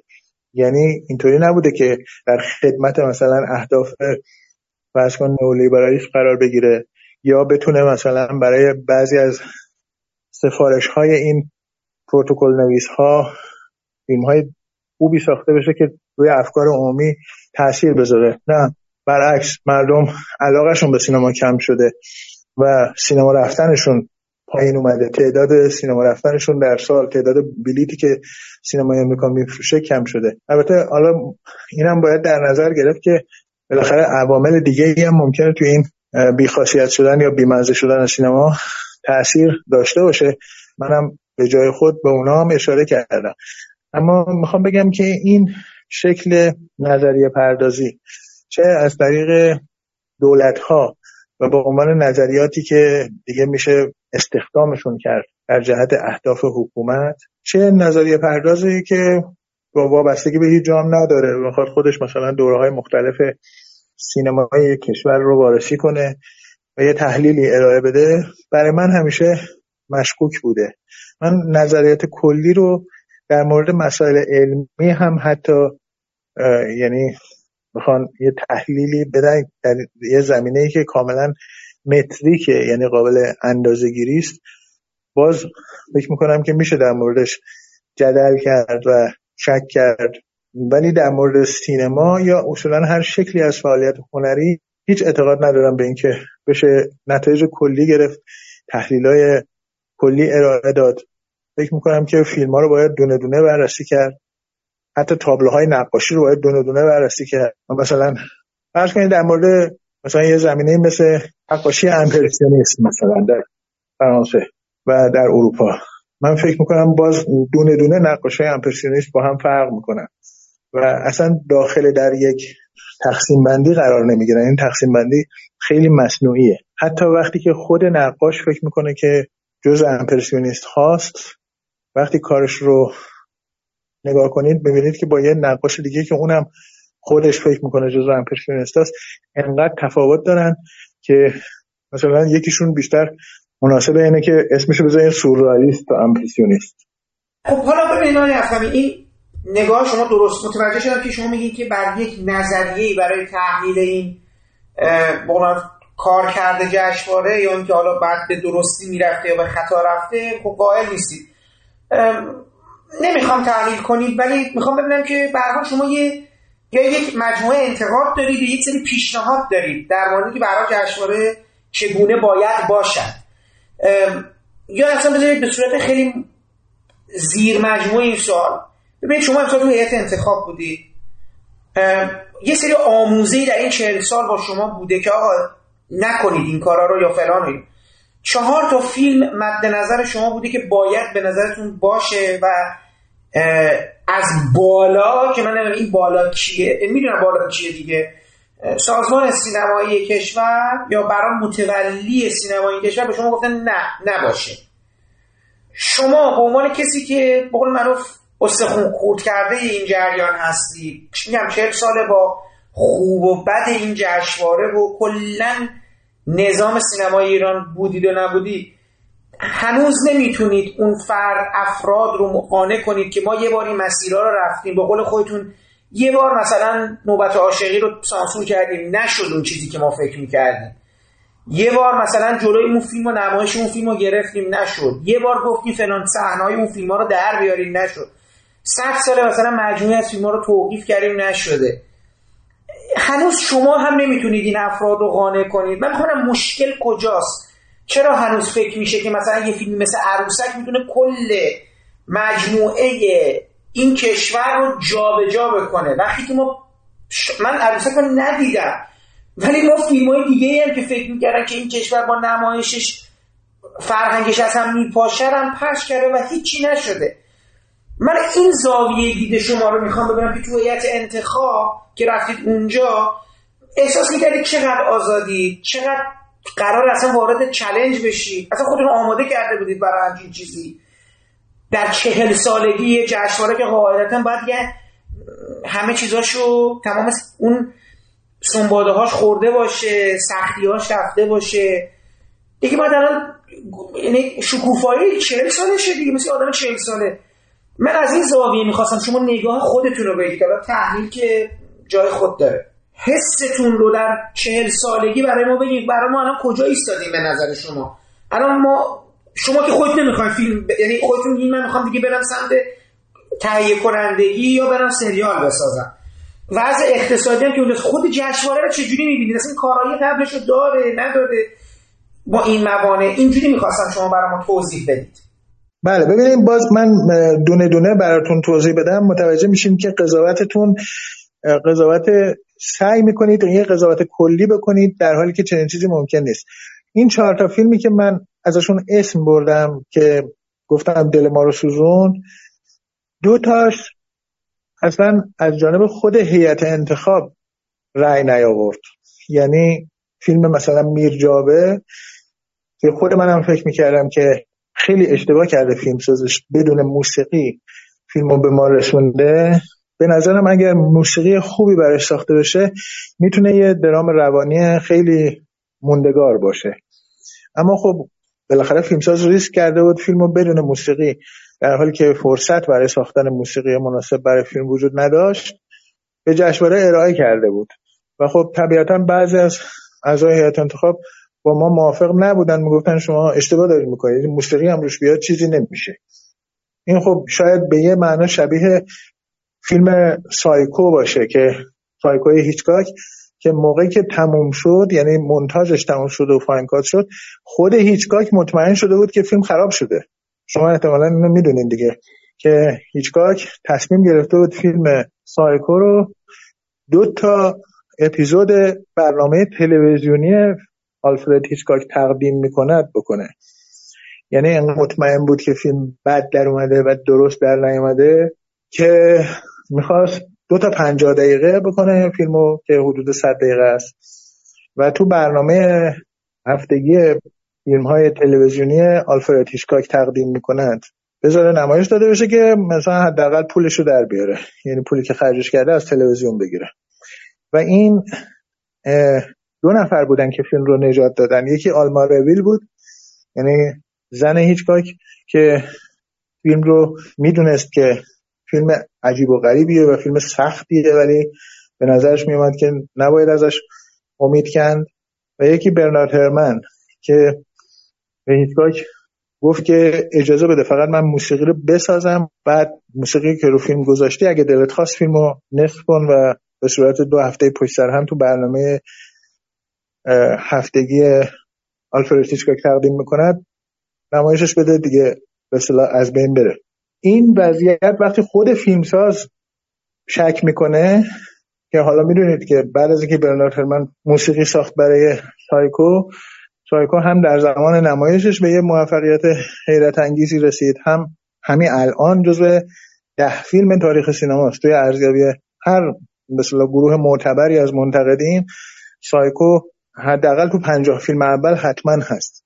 این وضعیت شما حساب بکنید که توی مثلا هیئت انتخاب هم ممکنه پیش بیاد دیگه. در مورد فیلم میرجاوه همین اتفاق افتاد. اتفاقا فیلم یه درام روانیه که میشه گفت که توی همون دستبندی سایکو قرار می‌گیره. و خب بالاخره بدون موسیقی گویا نبود. حالا در مورد سایکو هم هنوز همین حرف رو میشه زد که کافی موسیقی برنارد هرمن رو از فیلم حذف کنید. و این فیلم فیلم گنگی میشه. فیلمی میشه که معلوم نیست اصلا منظورش چیه و چی کار می‌خواسته بکنه. که این معنیش اینه که برنارد هرمن در واقع معلف سایکوه یا یه تعلیف شریکی با هیچکاک داشته. در مورد فیلم کوچه ژاپنی هم کم و بیش همینجوری بود. یعنی کوچه ژاپنیا رای آورده بود ولی رو لبه بود. یعنی مثلا فیلم 22 بود که رای آورده بود یا مثلا فیلم بیستم بود الان یادم نیست. اون آخرا بود خلاصه. و وقتی که به ما گفتن که کمیته در واقع اون شورای پروانه نمایش میگه که این فیلم الفاظ خشن و فحش و نمی‌دونم مثلا چیز تیکه های خشن داره که باید حتما هست بشه وگرنه پروانه نمایش نمی‌گیره و در حال حاضر هم فیلمساز حاضر نیست که این کار رو بکنه.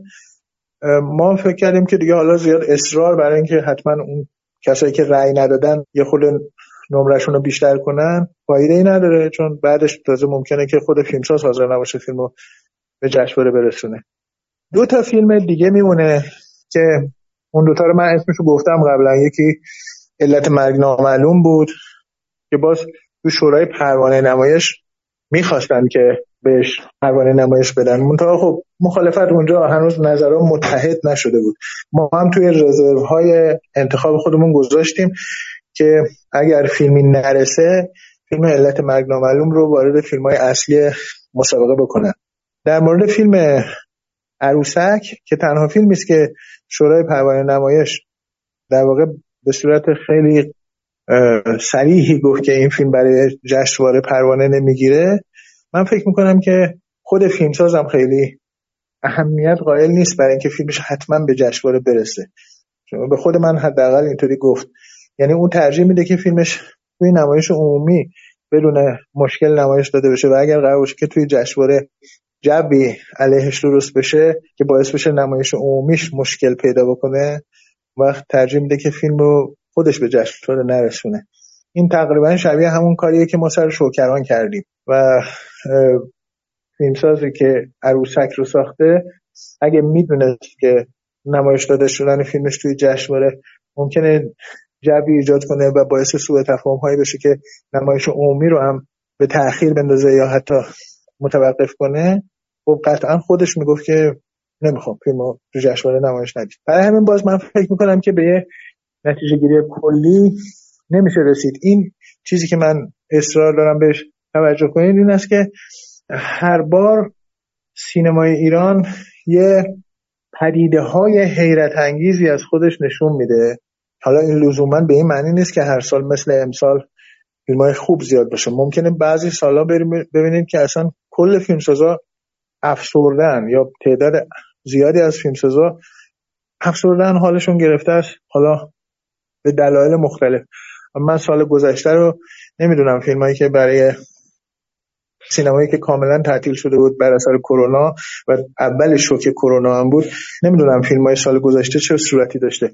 ولی اگر مثلا فیلم های سال گذشته رو من جزء هیئت انتخابش بودم می‌دیدم و می‌گفتم که اینا خیلی فیلم های افسرده ایه و مثلا فیلم فیلم های بد توش زیاده. مثلا نمی‌تونیم مثلا 22 تا فیلم انتخاب کنیم. اینو به حساب یه مثلا جریان عمومی و یک مثلا گرایش سیاسی یا مثلا اجتماعی نمیذاشتم. به حساب کرونا میذاشتم که یه چیز متریک دیگه نمیشه وحشت و واموندگی و اندازه گیری کرد و کاملا واضح بود که این تاثیر گذاشته. حالا اگر بگیم که مثلا کرونا یه جور کلاهبرداری عمومی و بین المللی بود برای مثلا فروختن داروها و وادار کردن مردم به ماسک زدن و همه اون چیزایی که من البته قبلا هم گفتم و بهش اعتقاد دارم باز در اصل مطلب تغییر ایجاد نمی‌کنه. به حال یک وحشت عمومی به وجود آمده بود که این وحشت می‌تونه باعث این بشه که یه دوره فیلمسازی در ایران و جای دیگه دنیا کاملا ابتر و بیخاصیت و افسرده و بیفایده شده باشه. اینو باز نمیشه ازش مثلا یه تحلیل کلی در آورد. خواهم بگم کلا نمی‌تونم به شما بگم که حال سینمای ایران در سال چهلم چطوره. چون اینا همش در واقع اصطلاحات و تعبیراتی است که به ما یه چیزی رو القا می‌کنه و از این قبیل که یک جریان یک تاریخ یک نوع تحول مداوم و به صلاح تاریخی وجود داره که ما می‌تونیم جهتش رو تشخیص بدیم و مثلا سالهای آیندهش رو پیش بینی کنیم یا سالهای گذشته رو به هم دیگه بپیوندیم. چنین چیزایی نیست واقعا. در مورد نه سینمای ایران در مورد کلا سینمای دنیا هم فکر می‌کنم نیست. خب آیا بذارید اینجوری ازتون اصلا بپرسم. شاید اینجوری اصلا از شما می‌تونم اگه شما در حقیقت مسئولیت و توانایی تام و تمام می داشتید به عنوان کسی که می‌تونه سیاست گذاری بکنه یا پیشنهاد بده یا اعمال نظر بکنه. در مورد جشنواره در این دوره چهلم چه کار می‌کردید؟ یا چه پیشنهادایی داشتید؟ برای یا, یا این وضعیت در شما الان همه کاره سینمایی کشور بوده همه کاره. خب پیشنهاداتون برای اینکه وضعیت از این چیزی که از مطلوب تر بشه من حتی نمیگم الان وضعیت نامطلوبه. اینو می‌خوام خودتون بگین. مثلا به نظرتون وضعیت الان چه جوری بوده؟ یا تو ذهنتون هرچی هست. به شما سپردن که به راندمان به یک خروجی بهتری رو ما داشته باشیم. پیشنهاداتون در این سال چهلم جشنواره حالا چه برای خود جشنواره چه برای سینما ایران چی می‌تونست باشه؟ واقعا هیچ پیشنهاد خاصی ندارم به خاطر اینکه جشنواره با فیلم های خوب داره میره که افتتاح بشه. فیلم هایی که نمایش داده میشه فیلم های اغلبش فیلم های خوبی. حالا من ممکنه در مورد دو تا از فیلم ها نمرم پایین تر از این بوده که به 22 تا فیلم داخل بشه. اما به طور کلی می‌تونم بگم که حداقل مثلا 10 تا فیلم خوب خواهید دید توی جشنواره امسال. و اینکه این قضیه اصلا قابل سازماندهی نیست. یعنی من هیچ برنامه ای نمی‌تونم پیشنهاد کنم برای اینکه سال آینده از این بهتر بشه یا حتی از این بدتر نشه. یعنی هیچ راهی برای جلوگیری کردن از اینکه جشنواره سال آینده مثلا جشنواره بیخودی بیمزه ای باشه نیست. و اصولا جشنواره رو شما انقدر ازش انتظار دارید. نه نه نه. جشنواره به عنوان نمایش جشنواره به عنوان یه ویترین دارم حساب می‌کنم و جشنواره فقط به عنوان یه ویترین سینمای. من اتفاقا خیلی براش نمی‌خوام سر و دست بشکنم شاید بهتر اصلا سوال همیشگی رو شما هنوز این به پروانه ساخت به پروانه نمایش به اینا قائلی چون برای خودتون در تلویزیون به عنوان منتقد اینا یه مدت ظاهر می‌شد. دیدم گفتم آقا اینا اصلا ایناست که داره مسئله رو به یه جور انحراف کشیده میشه میکشونه. می‌خوام ببینم منظورم اینه. من می‌خوام این پیشنهاداتون رو ببینم. الان هنوز به این پروانه به این که آقا یه چیزی باشه نباشه اصلا سانسوره. می‌خوام ببینم الان کجا ایستادید آی بهروز در 1400 نزدیک 1401 داره چجوری نگاه می‌کنه به این مسائل؟ چون شما هر سال هم خود نظرات یه خود تغییر می‌کنه. نه همون حرفای قبلی رو می‌تونم بزنم. یعنی می‌تونم بگم که پروانه ساخت نباید صادر بشه. هر کسی باید بتونه فیلمی رو که خودش صلاح می‌دونه با به خطر انداختن سرمایه‌ای که خودش به صلاح دیده که به کار بندازه بسازه. ولی خب طبیعتا خود فیلمسازا هستن که توی همچین موقعیتی میترسن. یعنی دفعه قبل که من اصرار داشتم آخرین باری که اصرار داشتم و فکر می‌کنم که حتی عملی بود این اتفاق بیفته دیدم که خیلی از تهیه کننده ها میگن که نه اینجوری نمیشه ما بخوایم مثلا یه مقدار هنگفتی سرمایه رو به کار بندازیم در حالی که خود تهیه کننده هستن که وحشت می‌کنن و در موارد دیگه ای که میگید نظراتم تغییر کرده من البته نظراتم در مورد بعضی از مسائل تغییر کرده ولی می‌خوام ببینم شما منظورتون دقیقا کدومه. نه من الان به صورت فهرستی جلو ندارم. فکر می‌کنم که من خب به هر حال احساس می‌کنم که مثلا احساس می‌کنم الان یه مقدار نمی‌دونم یه دقیقا نمی‌دونم آخه. من واقعا بعضی اصلا نمی‌تونم متوجه بشم. شما میشه خودتونید اتفاقا حالا تا شرایط بیشتر تعیین بکنه شما دارین به کدوم برنامه نگاه می‌کنید اینا. برای همین فهرستی الان جلوم ندارم. ولی فکر می‌کنم نظراتتون در طول زمان تغییر می‌کنه دیگه مثل خیلی آدمای دیگه. و نوع نوع مواجهت یا نوع مسیر انتقادی که در پیشم می‌گیرید یه جور دیگه ای میشه. نمی‌دونم همچه احساسی داشتم از بقول بهروز افخمی در طول تمام این سالها. خب از خودم میگم. ببین یکی از تغییراتی که فکر می‌کنم به ضرورت زمان و وضعیت من پیدا کردم و اخیرا هم بهش اشاره کردم این است که قبلا می‌گفتم که بخش خصوصی باید کاملا مسلط باشه. یعنی تمام بخش دولتی که فیلم می‌سازن از فیلمسازی کناره بگیرن و اجازه بدن به اینکه تهیه کننده های بخش خصوصی و کلا فیلمسازی خصوصی در ایران تسلط داشته باشه. حالا ممنوع نباید باشن از فیلمسازی. یعنی بخش دولتی اگه بخواد باید فیلم بتونه بسازه.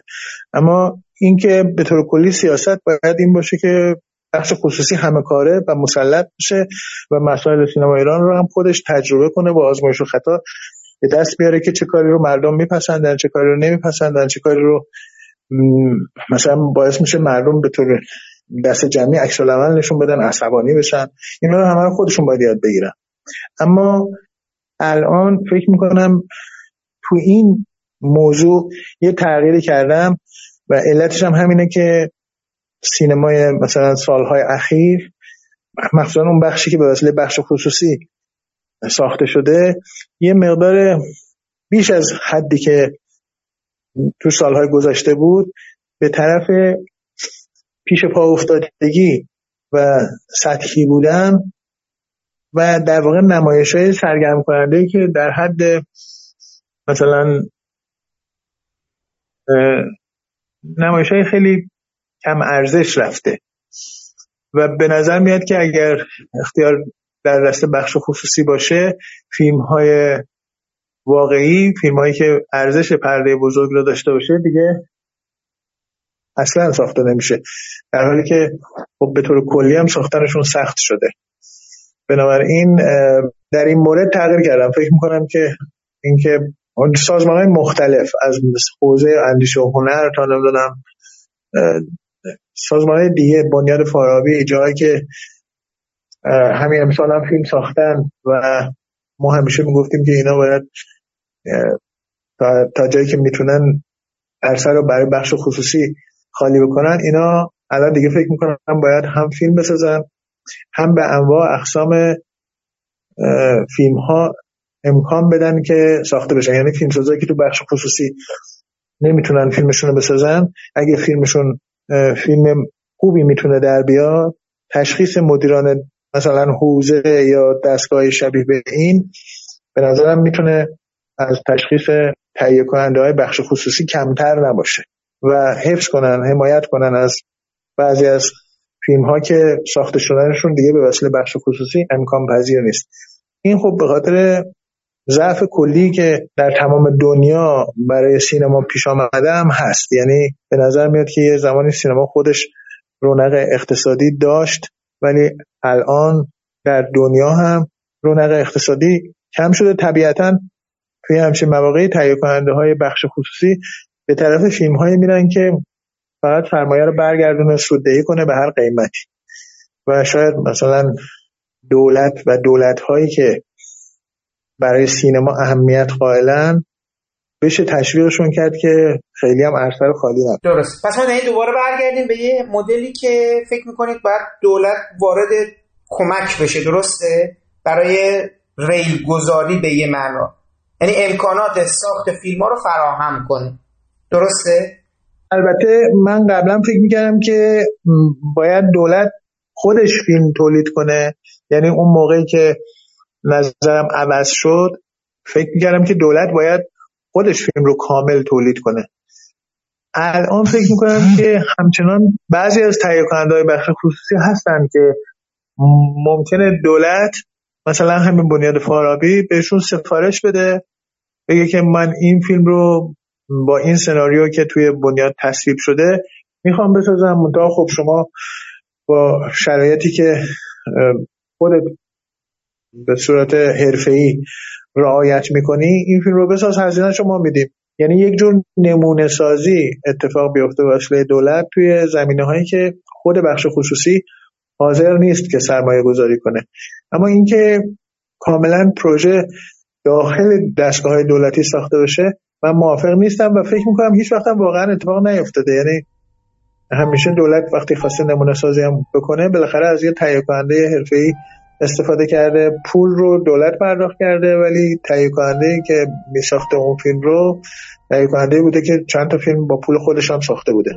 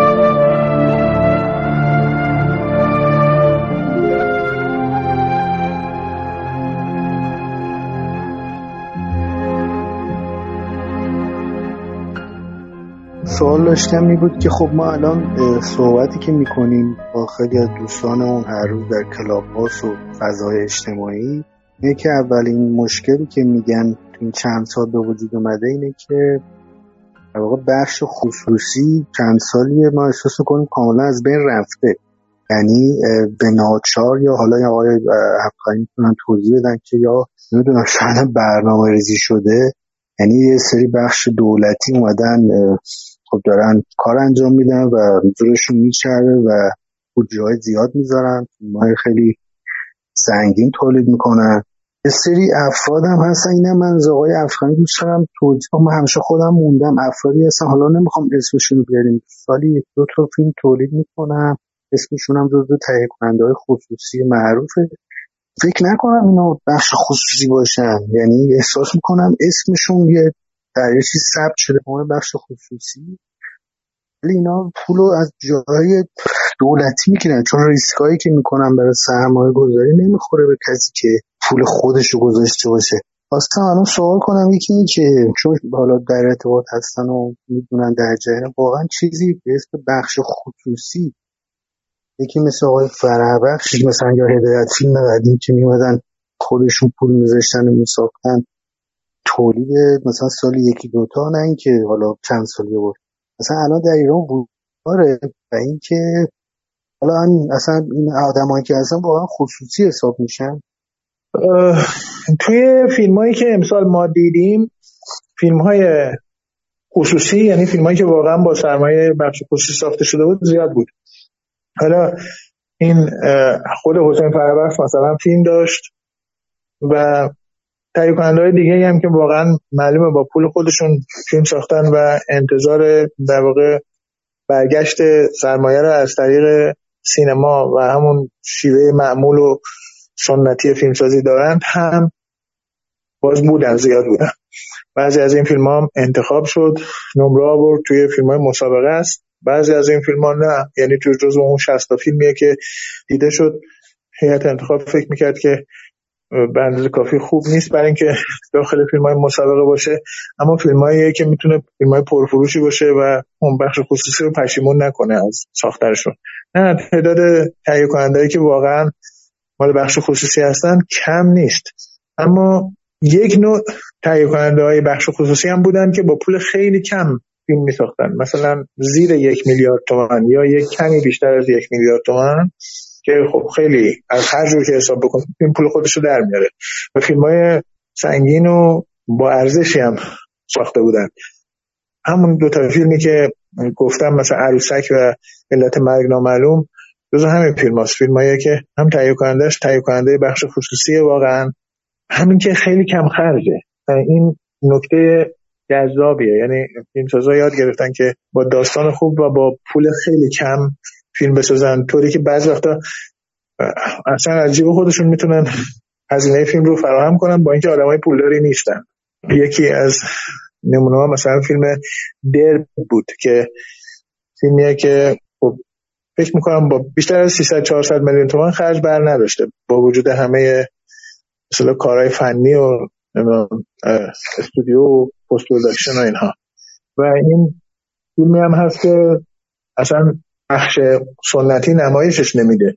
مگر اینکه مثلا یه سینما رو خودش اجاره بکنه و انتظار داشته باشه که در دراز مدت یه سینمای کوچیک مثلا به تدریج تماشاچه این فیلم رو جذب بکنه. و خب این اصلا فیلمسازی هیجان انگیز و جذابیه دیگه. فیلمیه که مثل مثلا یک اتفاق ساده سهراب شهید سالسه اما یک اتفاق ساده با پول وزارت فرهنگ هنر قبل از انقلاب ساخته شد.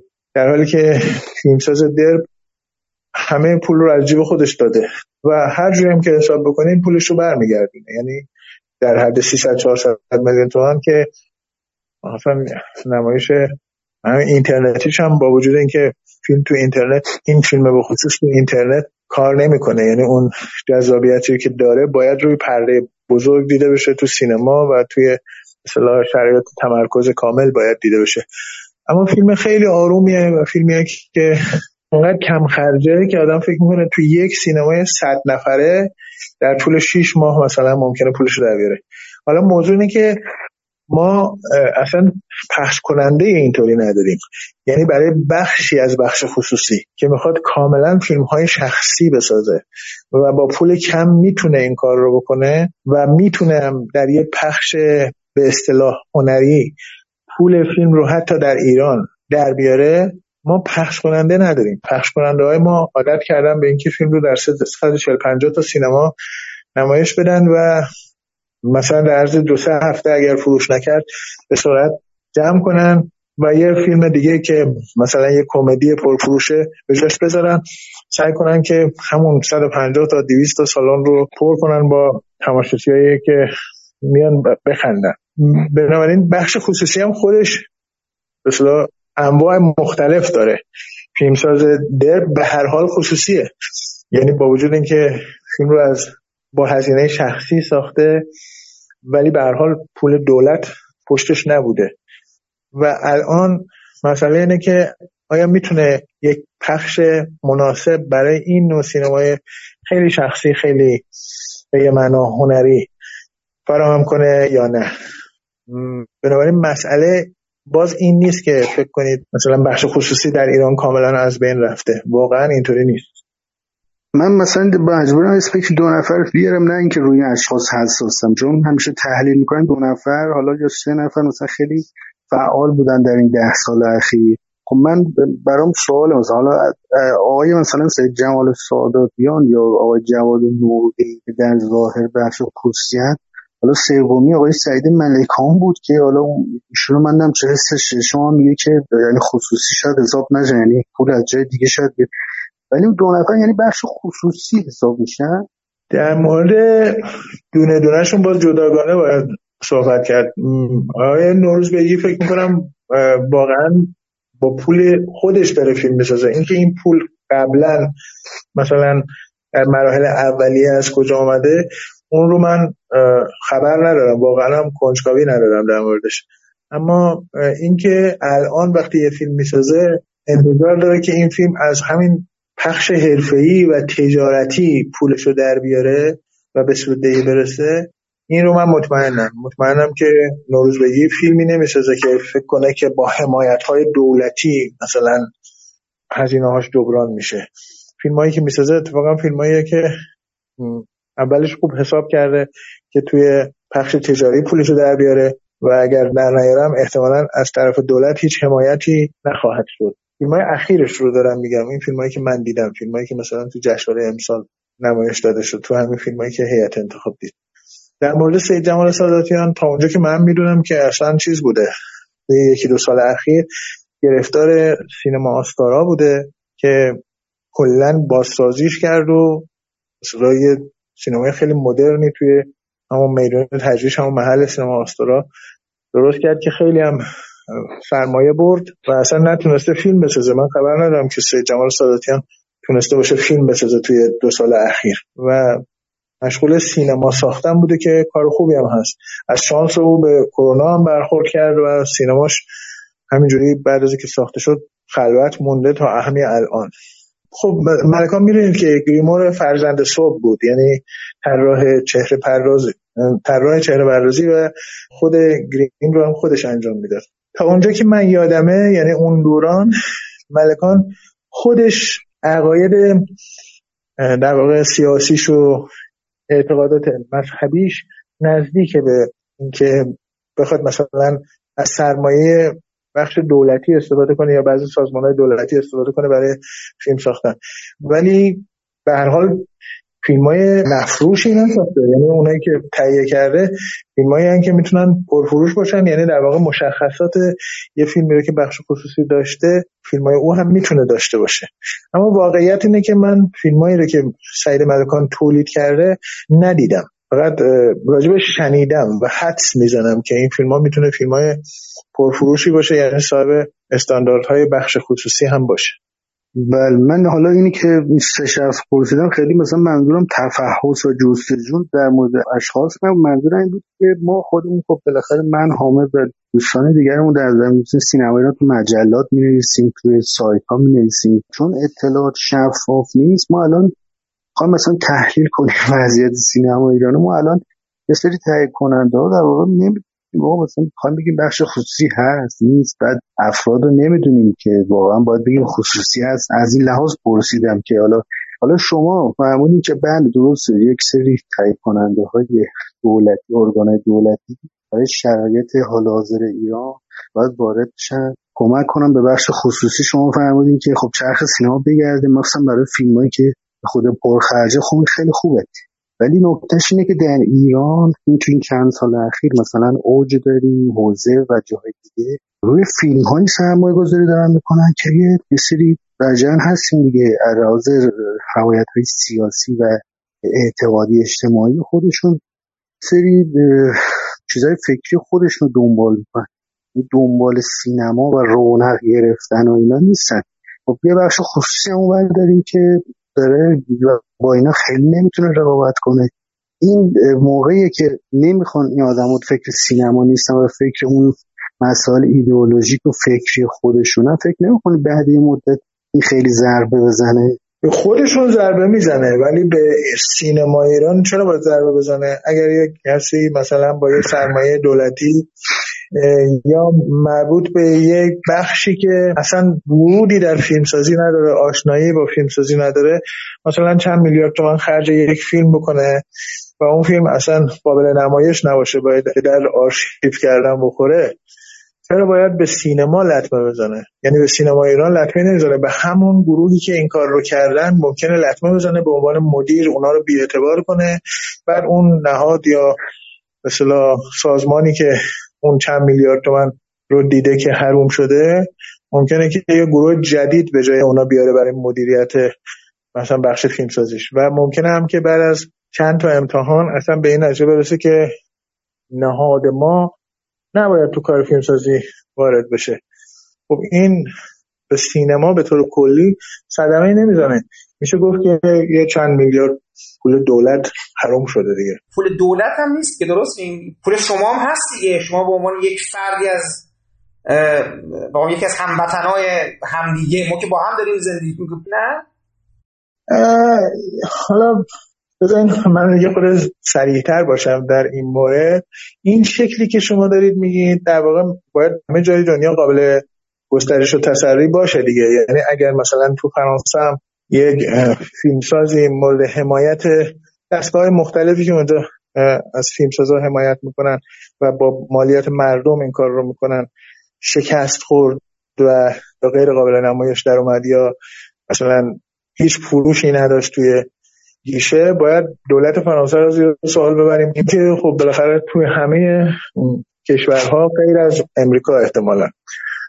این اتفاقات میافته و به نظر میاد که کل حاکمیت هم میپذیره که یه تجربه هایی باید بشه که ممکنه شکست هم بخوره ممکنه پولایی هم حروم بشه. حتی تو خود امریکا هم مثلا نظام کلیساها فیلم هایی می‌سازه که ممکنه شما ندیده باشید. ولی کاملا بر اساس همون به قول خودتون اهداف خاص خودشون یا افکار خاص خودشون که ممکنه یه افکار موهومی هم باشه می‌سازند و کیفیتشون خیلی پایینه. بعضی از این فیلم های سفارش کلیسایی رو من دیدم. کیفیتشون خیلی پایینه. اصلا هیچ شباهتی به فیلم هایی که مثلا تو هالیوود ساخته میشه نداره و داره ساخته میشه. حالا اگه به مثلا همون مؤمنین مسیحی بگن که ما مثلا کمک کردیم به این کلیسا یا این کلیسا اصلا از طرف دولت هم کمک می‌گیره چرا مثلا این پول حیف و حروم شده؟ شما احتمالا باید مثلا بگید که نه اون اونا تافته جدا بافته هستن یا نه؟ نظرتون اینه که اونجا هم نباید این کارا بشه. والا من به نظرم جای دیگه ببینید وقتی فعالیتی ضررده هستش بعد داره علیه ایدئولوژی خودش رفتار می‌کنه. ببینید شما می‌خواین یه فیلمی بسازید که ایده های خودتون رو به درستی بتونه پخش بکنه. مثلا از اون قسمتی که فکر شده. مثلا میگم تصمیم شما که به نظرم مثل من قائل هستید که سینما باید مثلا حالا نه که منم به این بگم ولی شما مثلا اولویت رو باید این مسئله سرگرمی دارین قرار می‌دید شما خودتون همیشه خودتون از ایدئولوژی دور کردید حالا تصور کنید شما فیلمی داره ساخته میشه که ایدئولوژی رو نه تنها قرار بوده بر اساس یک در حالی یک ایدئولوژی یا یک دیدگاهی که جناب یک یه تفسیر یه تفسیر از یک واقعه یه تفسیر از یک شرایط یه خانش از وضعیت. وقتی داره به ضد خودش هم عمل می‌کنه یعنی به قول شما هم من فکر کنم حتی طرفدارای اون مسئله قطعا جلوش میستن یا اعتراض می‌کنن. لا جلوش میستن که من نمی‌دونم چقدر قدرت دارن که جلوی چیزی اصلا بیستن. خب من اگر جزو اون گروه بودم اگه می‌دیدم فیلمی داره ساخته میشه که یا داره تصویری به خاطر ناتوانیش داره تصویری معیوب از کلیسا ارائه میده یا داره ضد کلیسا عمل می‌کنه قطعا اگر در شرایطی بود توی اون صندوق شکایات و پیشنهادات می نوشتن که خیلی کار بدی کردید. حداقل تا این حد می‌تونستم جلو برم. یا حداقل شاید که پول نمی‌دادن به اون کلیسا. یعنی به اون کلیسا که داشت تئاتر بدی می‌برد من میگه فیلم که مثلا قرار بود شب کریسمس برای من یه تئاتر در مورد مسیح اجرا می‌کردن. اگه می‌دیدم مسیحش بده و اصلا داره مسیح رو از سکه میندازه دیگه از اون کلیسا خودم میبردم بیرون می‌رفتم کلیسای دیگه. اگه قدرت این انتخاب رو داشتن می‌دونید های افغان مسئله که مثلا انتخاب دارن یا نه؟ این نکته حالا بذاریم برای اینکه موضوع روشنتر بشه براتون فرض کنیم که شما مثلا معاون سینمایی هستید یا مثلا مدیر بنیاد فارابی هستید یا یکی از این سازمان ها مثلا بخش سینمایی حوزه هنری. یه فیلمتون بعد در اومده. یعنی فیلمسازش برخلاف اونچه که در موقع صحبت کردن به نظر می‌رسیده و آدم خوش حرفی بوده حالا به عنوان فیلمساز معلوم شده که خیلی به فیلم بد و بیمزه و شایسته بایگانی کردن ساخته. شما از این چه نتیجه می‌گیرید؟ از این اینطوری نتیجه می‌گیرید که من مثلا مدیر بخش سینمایی حوزه هنری بیورزه تر یا ناتوانتر از همه تهیه کننده های بخش خصوصی هستم و بهتره که اصلا هم کنار برم همین که این بخش تعطیل بشه. یا اینکه نتیجه می‌گیرید که نه من حالا یه اشتباه کردم حالا یا خودم کنار میرم یا اینکه بالاخره خودم هم می‌خوام یه چند تا امتحان دیگه بکنم اگه بهم فرصت بدن. یعنی فکر می‌کنم این نتیجه گیری که همه تهیه کنندگان یا تصمیم گیران در بخش های دولتی به خاطر اینکه مثلا یه فیلم بد و فیلم غیر قابل نمایش ساختن دیگه باید اون بخش رو تعطیل بکنن این نتیجه گیری منصفانه ای نیست. ببین توی بخش خصوصی هم این اتفاقات اصلا مسئله به نظر من این نیستش که فیلم داره بد میشه یا نمیشه. من فکر می‌کنم که برای بخشی از مدیرانی که دارن فیلم رو تولید می‌کنن واقعیت این هستش که نمایش داده شدن این فیلم ها یا نمایش داده نشدنشون خیلی اهمیت فعلا نداره. می‌دونید چرا اینا دارم خدمتتون میگم؟ این اصلا در مورد اصلا خصوصی ها و عمومی ها رو بذاریم کنار. دولتی پابلیک دومین و نمی‌دونم پول من پول شما بذاریم کنار. الان چهار ساله سه ساله در بدترین وضعیت شرایط اقتصادی داره فیلم های تولید میشه که ما هنوز نمیبینیمشون. و اون آدما می‌تونن برن فیلم های برتر از اون رو بسازن. من اینجا خیلی نمی‌خوام باهاتون یعنی من اصلا خودم اصلا اونقدر طرفدار نظام بازار آزاد و اینا نیستم. اینو بذارید فقط روشن کنم چون اصلا من اینجوری فکر نمی‌کنم. واقعیتش خودم دوست دارم فیلم های خیلی خوبی ببینم رو پرده. خب؟ چرا؟ یه ذره برای مهمه که کی پشتشه ولی اصولا اگر بتونه فردی که حتی من اختلاف فاز دیدگاه ایدئولوژی باش دارم. اختلاف فاز دیدگاه سیاسی باش دارم و خیلی چیزهای دیگه. اما اگر بتونه فیلم خوبی تولید کنه که باعث بشه اندیشه مردم در یه سطح یا سرگرمیشون در یه سطح دیگه در یک حد مناسبی تعمین بشه و باعث بشه که چون اینها در طول زمان در یک آزمون و خطا می‌تونن به یک کیفیت مطلوب برسن.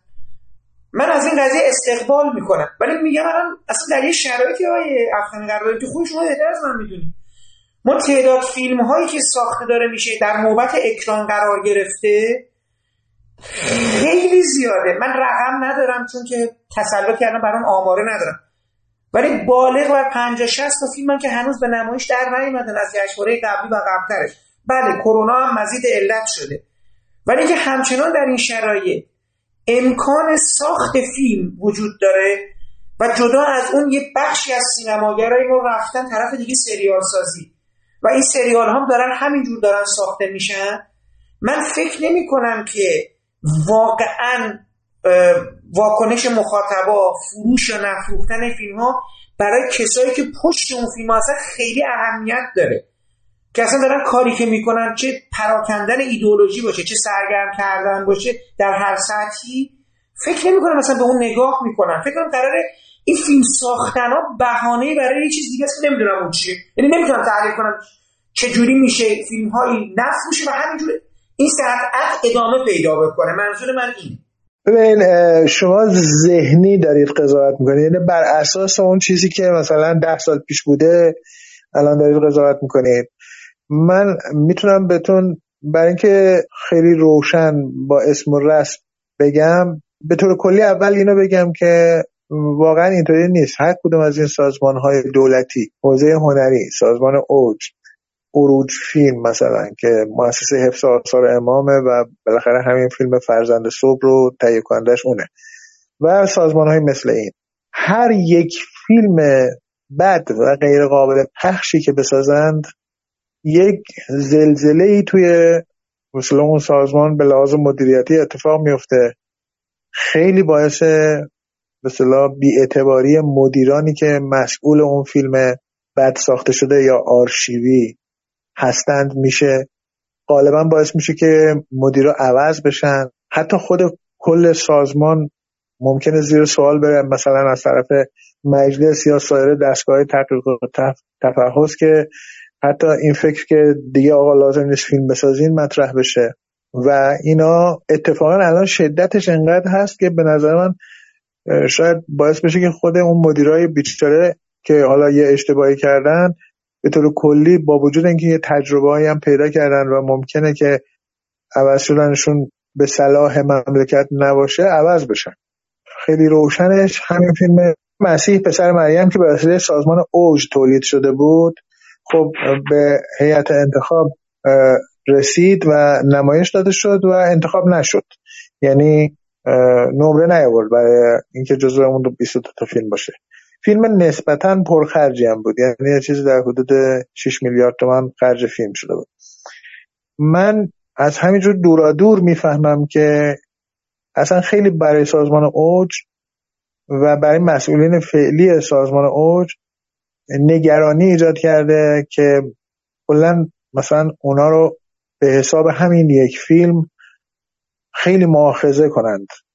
و به همین جهت هم یه برخوردهایی کردن که شاید بشه گفت برخورده منصفانه ای نیست. مثلا با خود من برخورد کردن راجبه اینکه اصلا فرزند صبح خودش فیلم مزخرفیه نمی‌دونم چرا آقای افخمی که به فیلم ما مثلا اینجوری گفته چرا خودش از فیلم خودش مثلا نمی‌تونه دفاع کنه فیلم غیر قابل نمایش ساخته خودش. خب ببین این رفتارها رو من می‌فهمم که به خاطر اینه که کل مدیریت مدیریت مثلا یه سازمانی مثل اوج به شکل شاید غیر منصفانه زیر سوال رفته. یه فیلم ساختن و یه تجربه هم می‌خواستن بکنن که اون تجربه خودش در جای خودش شاید بشه گفت که قابل تعمله و چیزی هم نیست که بخش خصوصی بتونه انجام بده. یعنی اونا می‌خواستن که کاری رو بکنن که در واقع راهگشا باشه در یه زمینه ای ولی حالا از لحاظ من و امثال من تو هیئت انتخاب موفق نشدم ما فیلم رو رد کردیم و بعد کاملا معلومه که یه زلزله توی سازمان اوج اتفاق افتاده به خاطر اینکه اون کسانی که بالاخره مدیرای بالاتر هستند نگران شدن و این نگرانی باعث شده که خود اون مسئولین که بالاخره حالا یه تجربه کردن موفق نبوده اونا رفتارشون رفتار تهاجمی بشه. و خب این با اون تصوری که شما دارید از فیلمسازی دولتی که هر کی دلش می‌خواد مثلا با یکی زد و بند می‌کنه میاد یه فیلمی می‌سازه که از اول معلومه که آرشیو میشه و کنار گذاشته میشه برای اینکه پول رو در بیارن و پول بین خودشون تقسیم کنن. خیلی فاصله داره. یعنی این تصور شما تصور ذهنیه. البته خب منکر این نیستم که در گذشته این اتفاقات افتاده. الانم ممکنه مثلا در مورد یک فیلم دیگه که نمی‌خوام اسمشو ببرم این اتفاق افتاده باشه. یعنی من مثلا فیلمسازی رو می‌شناسم که هر چند وقت یه دفعه هر چند سال یه دفعه به خاطر آشنایی و نمی‌دونم ارتباطایی که داره با یکی از این سازمانهای دولتی یه فیلم پرخرج مزخرف می‌سازه. که پشیمونم نمیشه از فیلم سازی دوباره بعد از شکست خوردن اون فیلم باز بساط یک فیلم پرخرج دیگر رو فراهم می‌کنه. ولی این کاملا استثناست. یعنی یک نفره. برای همینم میگم اسمشو نمی‌خوام بیارم. به طور کلی این تصورتون تصور ذهنیه. یعنی فکر می‌کنم که اگه مجموعا تهیه کننده های بخش خصوصی رو در نظر بگیریم اونایی که فعالن و تعداد اشتباهاتشون رو شماره کنیم کمتر از تهیه کننده های بخش خصوصی نیست. یعنی درصد بگیریم که در بخش خصوصی چند تا فیلم ناموفق و حتی آرشیو کردنی. طوری که حتی خود تهیه کنندم از نمایش دادنش منصرف شده باشه. ساخته شده چند درصده نسبت به کل تولیدات بخش خصوصی. تو بخش دولتی چند درصده؟ من فکر نمی کنم یه تفاوت معنیداری بین بخش خصوصی و بخش دولتی وجود داشته باشه. در ادامه صحبت ها اونجایی که شما فرمودین که چرا به ضرر سینما میشه من سوال این بود که خب مثالی که زدیم مثلا آقای ملکا من به نظرم نمونه خوب آدمی که از بودجه دولتی راستای فیلم استفاده می‌کنه که خب قابل قبول دیگه. بالاخره مثلا یک فیلم مثل عبد یک رود تختی انگه ابوقره و تو یه فیلم سا خودش روز صفر یه نگاه حالت پروداکشن و هالیوودی به روز حداقل آدمی که خب این بودجه صرف کار خوب میشه.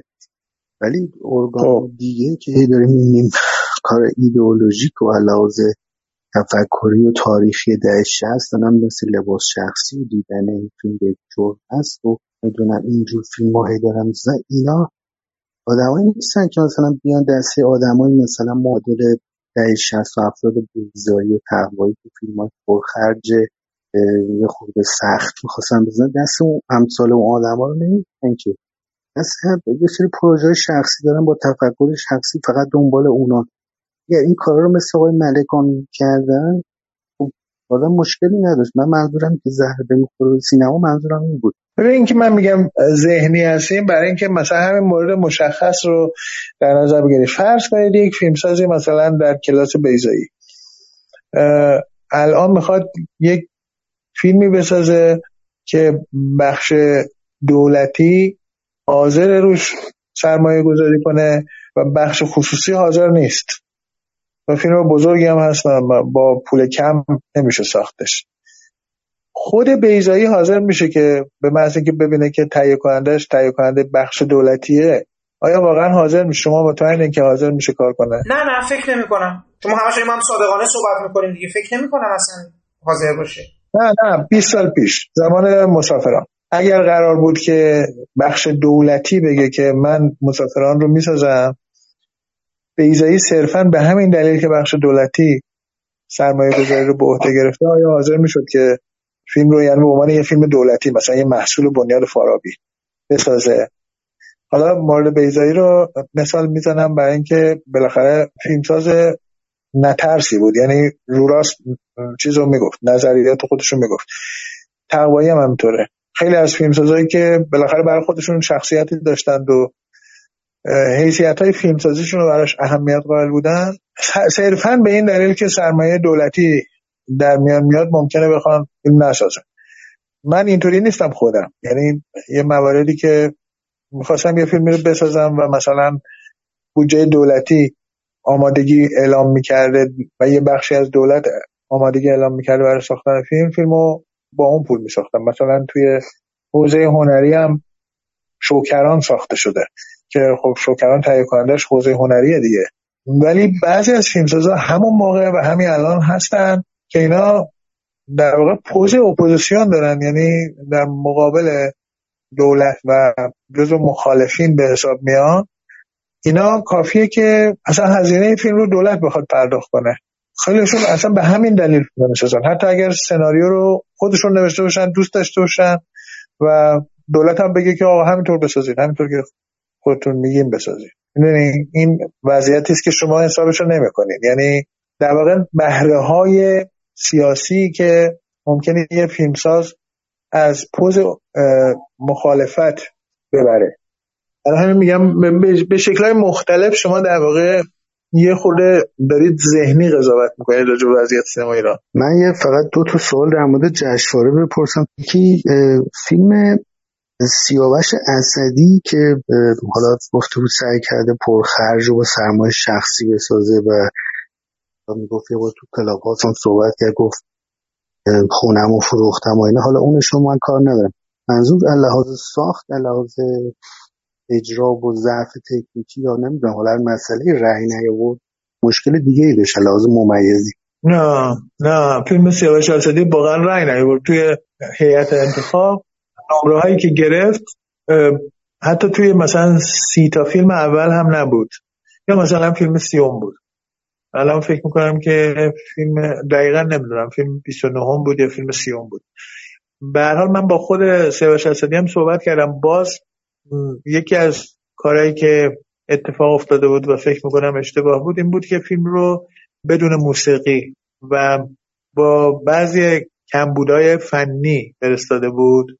بعد از اون فیلم هم هست که خیلی به موسیقی نیاز داره. یعنی موسیقی خوب ساخته شده خیلی می‌تونه تاثیر بذاره توی تغییر حس و حال این فیلم و فیلم به صلاح درست از آب در بیاد. در واقع برای ما یه خود باعث تاسف هم بود چون بازی های خوبی توی فیلم دیدیم فیلم برداری خوبی داشت. اینم به طور کلی بگم من به نظر میاد یه جور روی کرده بی به موسیقی متن که توی مثلا 20 سال اخیر تو سینما ایران عجیب مد شده. این مد بیمعنای هم هر دفعه یه, چیزی و شایع میشه. مثلا عباس کیارستمی موسیقی استفاده نمی‌کنه. از سینمای خوب اینه دیگه. موسیقی اصلا در سینمای مدرن دیگه موسیقی متن نباید استفاده کرد. این شکل مثلا بی‌اعتنایی به موسیقی متن دست کم گرفتن موسیقی متن فکر که از اینجا میاد که بعضی از فیلمسازا این ادعا رو اصلا به عنوان یه جور تئوری فکر کنم بهش اعتقاد پیدا کردن که در سینمای واقعی فیلم های مثلا درست حسابی اصلا موسیقی متن نباید استفاده بشه. و این حرف همونقدر پرت و پلاست که اینکه بگیم که همه فیلم ها باید حتما از اول تا آخرش موسیقی متن داشته باشه. ولی متداول شده دیگه. یعنی فیلم ها نه فقط موسیقی متن بی می‌کنن و نهایتا هم وقتی یه جایش ضعف داره یه جایش درست در نیومده اصلا به فکر این نمیفتن که می‌تونن با موسیقی متن فیلم رو بهتر بکنن. بلکه وقتی هم می‌خوام به هیئت انتخاب برسونن به این فکر نمی‌کنن که خب بالاخره هیئت انتخاب هم آدم هم تماشاچی دیگه. احساسات اولیه‌شون رو مبنا قرار میدن برای نمره دادن. دلیلی نداره وظیفه ندارن که شروع کنن تصور کنن که این فیلم با موسیقی اگر من ساخته بودم یا اگر الان بدنش دست من می‌تونم مثلا با موسیقی کاملا تبدیلش کنم به یه فیلم درجه یک. این یه بلاییه که الان افتاده به جون سینما ایران.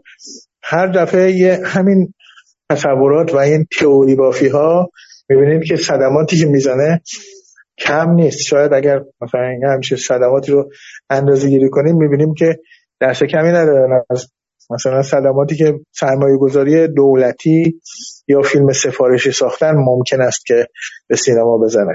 در مورد فیلم سیاوش اسدی هم همین حالت بود. یعنی وقتی بهش گفتم که چرا بدون موسیقی فیلم فرستادی گفت وقت نشد و اینا حالا کار می‌کنیم. ولی من احساس کردم که به هر حال اصولا برای اینکه یه همچین فیلمی چقدر احتیاج به موسیقی خوب داره هنوز قانع نشده. یعنی اونقدر اهمیت قائل نیست برای موسیقی. فیلم میرجاوه هم به شدت همینطوریه. یعنی اگر من تهیه کننده میرجاوه بودم الان حاضر بودم تعهد کنم مثلا به کارگردان بگم که آقا بذار یک کسی حالا برنارد هرمنی در سینمای ایران گیر بیاریم و بگیم برای این فیلم موسیقی بساز. بذاریم رو فیلم. بعد اگر تو نپسندیدی موسیقی رو بردار. دوباره هر موسیقی که خودت می‌خوای بساز. می‌خوای دو دقیقه موسیقی داشته باشی می‌خوای پنج دقیقه موسیقی داشته باشی عیبی نداره. ولی اول بذار ما به اندازه کافی با یه آهنگساز خوب هر جا که موسیقی لازم داره اگر لازم داره مثلا از 100 دقیقه فیلم 70 دقیقش موسیقی داشته باشه 70 دقیقه موسیقی بسازیم. بذاریم روش نگاه کن. اگه خوشت نیامد برمیداریم. و مطمئنم که می‌تونستم این کارو بکنم که فیلمساز اصلا قانع بشه که آره این موسیقی فیلم زنده کرد. ولی یه جور جست اینکه فیلمساز درست حسابی از موسیقی استفاده نمی‌کنه الان مثل یک بلای مثلا وضعیتی که فقط مد شده داره به سینما ایران صدمه می‌زنه. اینو من من یاد یه حکایتی میندازه درباره هیچکاک که خیلی بامزه است. وقتی فیلم قایق نجات رو داشته میساخته خودش میگه میگه که از استودیو اومدن به من گفتن که حالا که دیگه فیلم برداری شروع شده نصف فیلم برداری هستی آهنگسازت هم مثلا استودیو پیشنهاد می‌کنه فلانی باشه و بذار بیاد مثلا یه, یه سری به صحنه بزنه اون صحنه‌ای که مونتاژ شده ببینه که یه الهامی بگیره ایده بگیره برای ساختن موسیقی فیلم. هیچگاه میگه من گفتم که مثلا موسیقی نمی‌خوام برای این فیلم. گفتن چرا و اینا. گفتم که خب این فیلم تمامش داره توی قایق نجات میگذره که روی آبها سرگردانه یه چند نفر توی این قایقن. دارن مثلا با هم دیگه اختلاف می‌کنن. داستان اصلا با تنهایی و بیپناهی اینا توی قایق نجات روی دریا پیش میره. من می‌خوام موسیقی یعنی چی مثلا؟ از صدای موسیقی او شروع بشه موسیقی متن شروع بشه در روی این قایقی که روی دریا سرگردانه تصنعی میشه همه چی باور نکردنی میشه و اینا و خلاصه نمی‌خوام موسیقی باید نمی‌خوام. میگه رفتن اینو به آهنگسازی که در نظر گرفته بودن گفتن اون البته این خب مال دوره انگلیسی ایشکا که دیگه یعنی موقعی که هنوز اون شخصیت خیلی مثلا مشهور و معتبر رو پیدا نکرده بوده. میگه رفتن به آهنگساز گفتن. آهنگساز گفت باشه ما موسیقی نمی‌سازیم ولی برین به اون توپولی بگین که مردم دوربین به اون گندگی رو که آوردی تو قایق داری فیلم برداری می‌کنی از ماجراها حس می‌کنن و قبول می‌کنن و باور می‌کنن داستان تو. اون وقت موسیقی من رو باور نمی‌کنن. یعنی می‌دونی این حالا حتی در مورد فیلم قایق نجات من فکر کنم هیچگاه منطقش منطق صحیحی بوده. گذشته از اینکه اون آهنگساز خیلی بنیادی این همون منطق رو هم زیر سوال برده. اما تو فیلم های امروزی وقتی می‌بینیم از اول تا آخر مثلا یه فیلمی هیچ موسیقی نداره و صحنه‌اش هم واقعا احتیاج داره به موسیقی و فیلمساز فقط به خاطر اینکه فکر می‌کنه اگه من فیلمساز درست حسابی هم پس نباید از موسیقی در هیچ جاش استفاده کنم. چون مثلا اسقر فرهادی استفاده نمی‌کنه. و این میشه گفت که یه فهمه یه مده یه چیزیه که داره کلا به سینما صدمه می‌زنه. در مورد فیلم آقای نعمت الله البته برای شما نمایش ندادن ولی حالا گفتم شاید مثلا با افرادی که در ارتباط بودیم و حالا صحبت کردیم این چیزی اطلاعی داره این مشکلش واقعا فقط سر قضیه حجاب و این مسائل یا نه؟ واقعا مشکل کلیتره و ظاهرا میگن حجاب. چیزی که به ما گفتن این است که فیلم پارسال برای هیئت انتخاب جشنواره فجر نمایش داده شده و رد شده و اصلا ما فیلم رو ندیدیم چیزی نمی‌دونیم راجع به اینکه مشکلش به فقط به هجاب مربوطه یا به مثلا مسائل پیچیده تر از هجاب ولی به ما همینو گفتن که خدمتتون عرض کردم.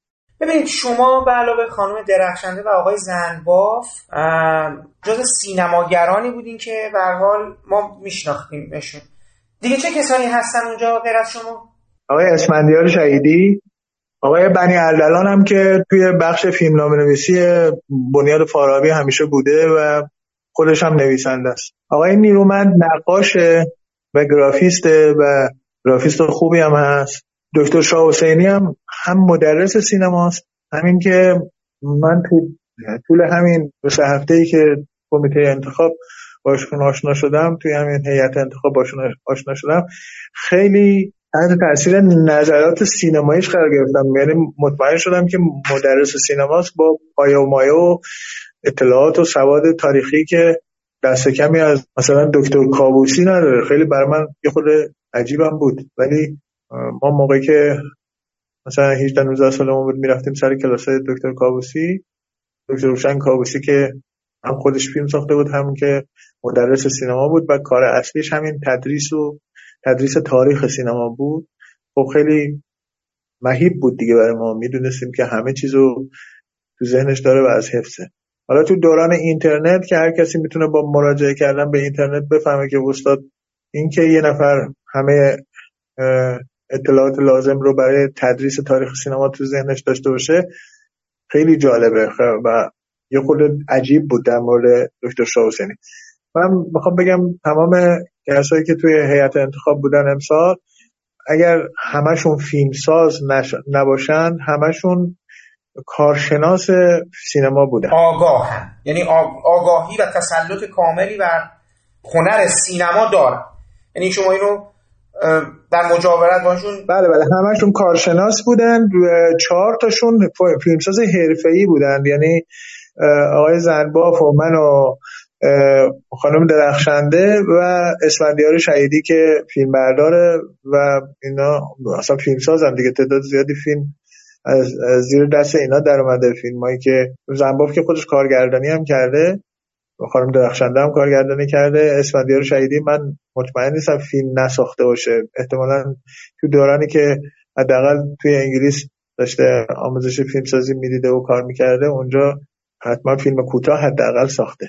ولی توی این مدت به عنوان فیلم بردار در ایران کار کرده و به عنوان البته مدرس فیلم برداری و مدرس سینما.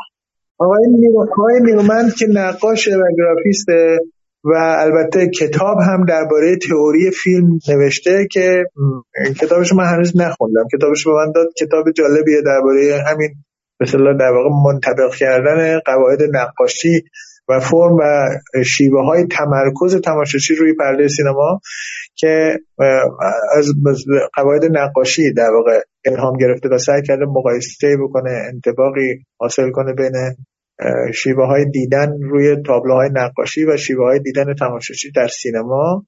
آدم تئوریک هم هست. و گذشته از این خیلی آدم دلسوزی بود. یعنی در مورد چون خودش عضو شورای صدور پروانه نمایش هم بود.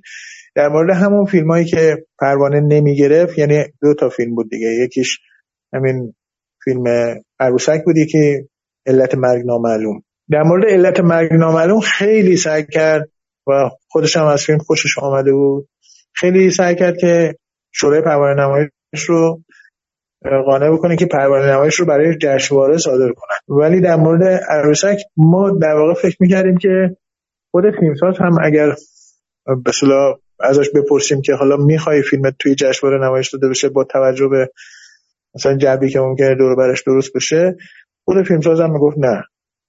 همونجور که گفتم فیلمش با پول خیلی کم ساخته شده و براش خیلی مهمه که مردم فیلم رو ببینن تا توی جشنواره حتما نمایش داده بشه و این نکته ای هم که شما فرموده بودید که این طبقه ده درصد طبقه متوسط و فلان که الان فیلم فقط برای اوناست ما یعنی الان امسال فیلم هایی خواهیم دید که اون ده درصدی که شما اعتقاد دارین تصویرشون رو نمی‌بینیم بقیه یعنی ما اون یعنی تصویر از اون 90 درصد دیگه رو رو پرده می‌بینیم با این انتخاب ها اصلا می‌خوام این ایده طبقه متوسط فقط ایده شما بود که با با این هیئت انتخاب در میان گذاشته شد یا همه با شما توافق نظر داشتن که ما الان سینما ایران تا الان یعنی تا الان برای منظورتون تو این بازه زمانی چند سال است که تصویری که داره نشون میده تصویر طبقه متوسط اونم فقط ده درصد جامعه هستن و ما بهتره و درستش اینه که سینما باید برای همه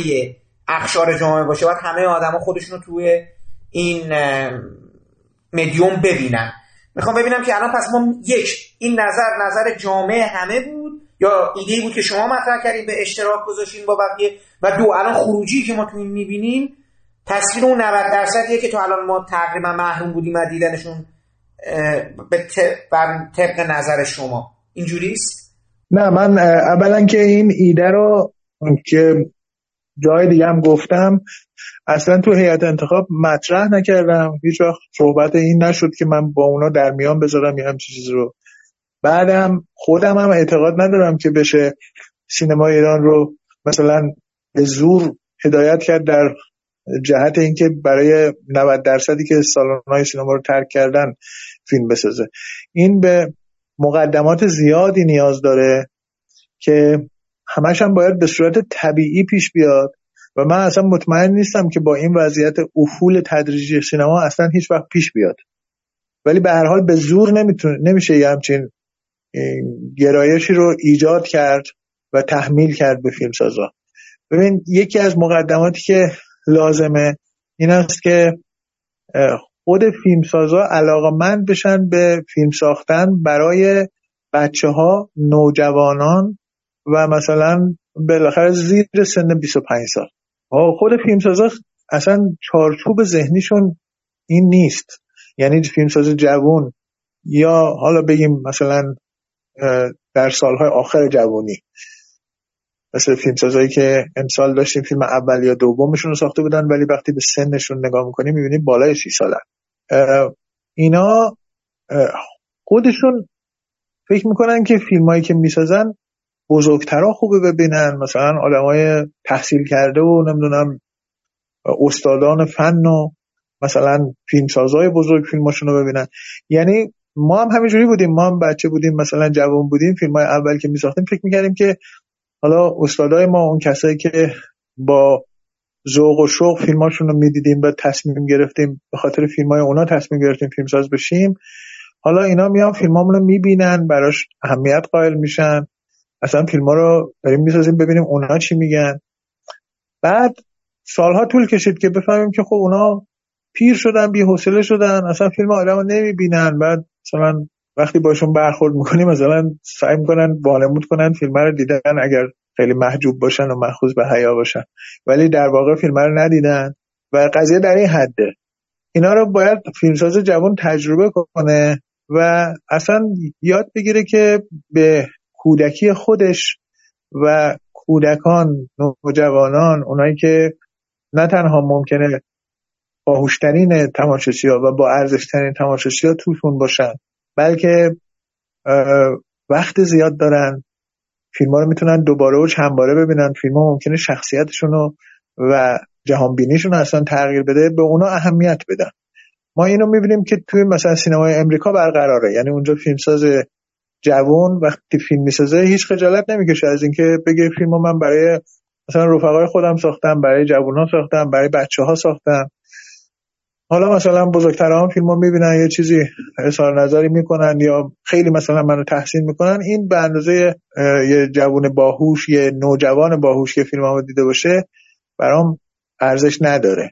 توی سینمای امریکا خیلی مثلا شخصیت فیلمسازا و چارچوب ذهنیشون تفاوت داره با ایران. نمی‌دونم شاید به خاطر این پدر سالاری مسلطیه که ما در فرهنگ ایرانی داریم دیگه. به نظر میاد که بچه ها احساس می‌کنن که باید برای بزرگترا فیلم بسازن. یا هم هر کاری که کار مثلا فرهنگی که می‌کنن بزرگترا باید حتما تایید بکنن. و بزرگترها هم البته تعارف ندارن. همشون تو این پوزن که بله اول ما باید تایید کنیم تا معلوم بشه شما مثلا فیلم سازی. این وضعیت وضعیتیه که به این آسونی ها قابل تغییر دادن نیست.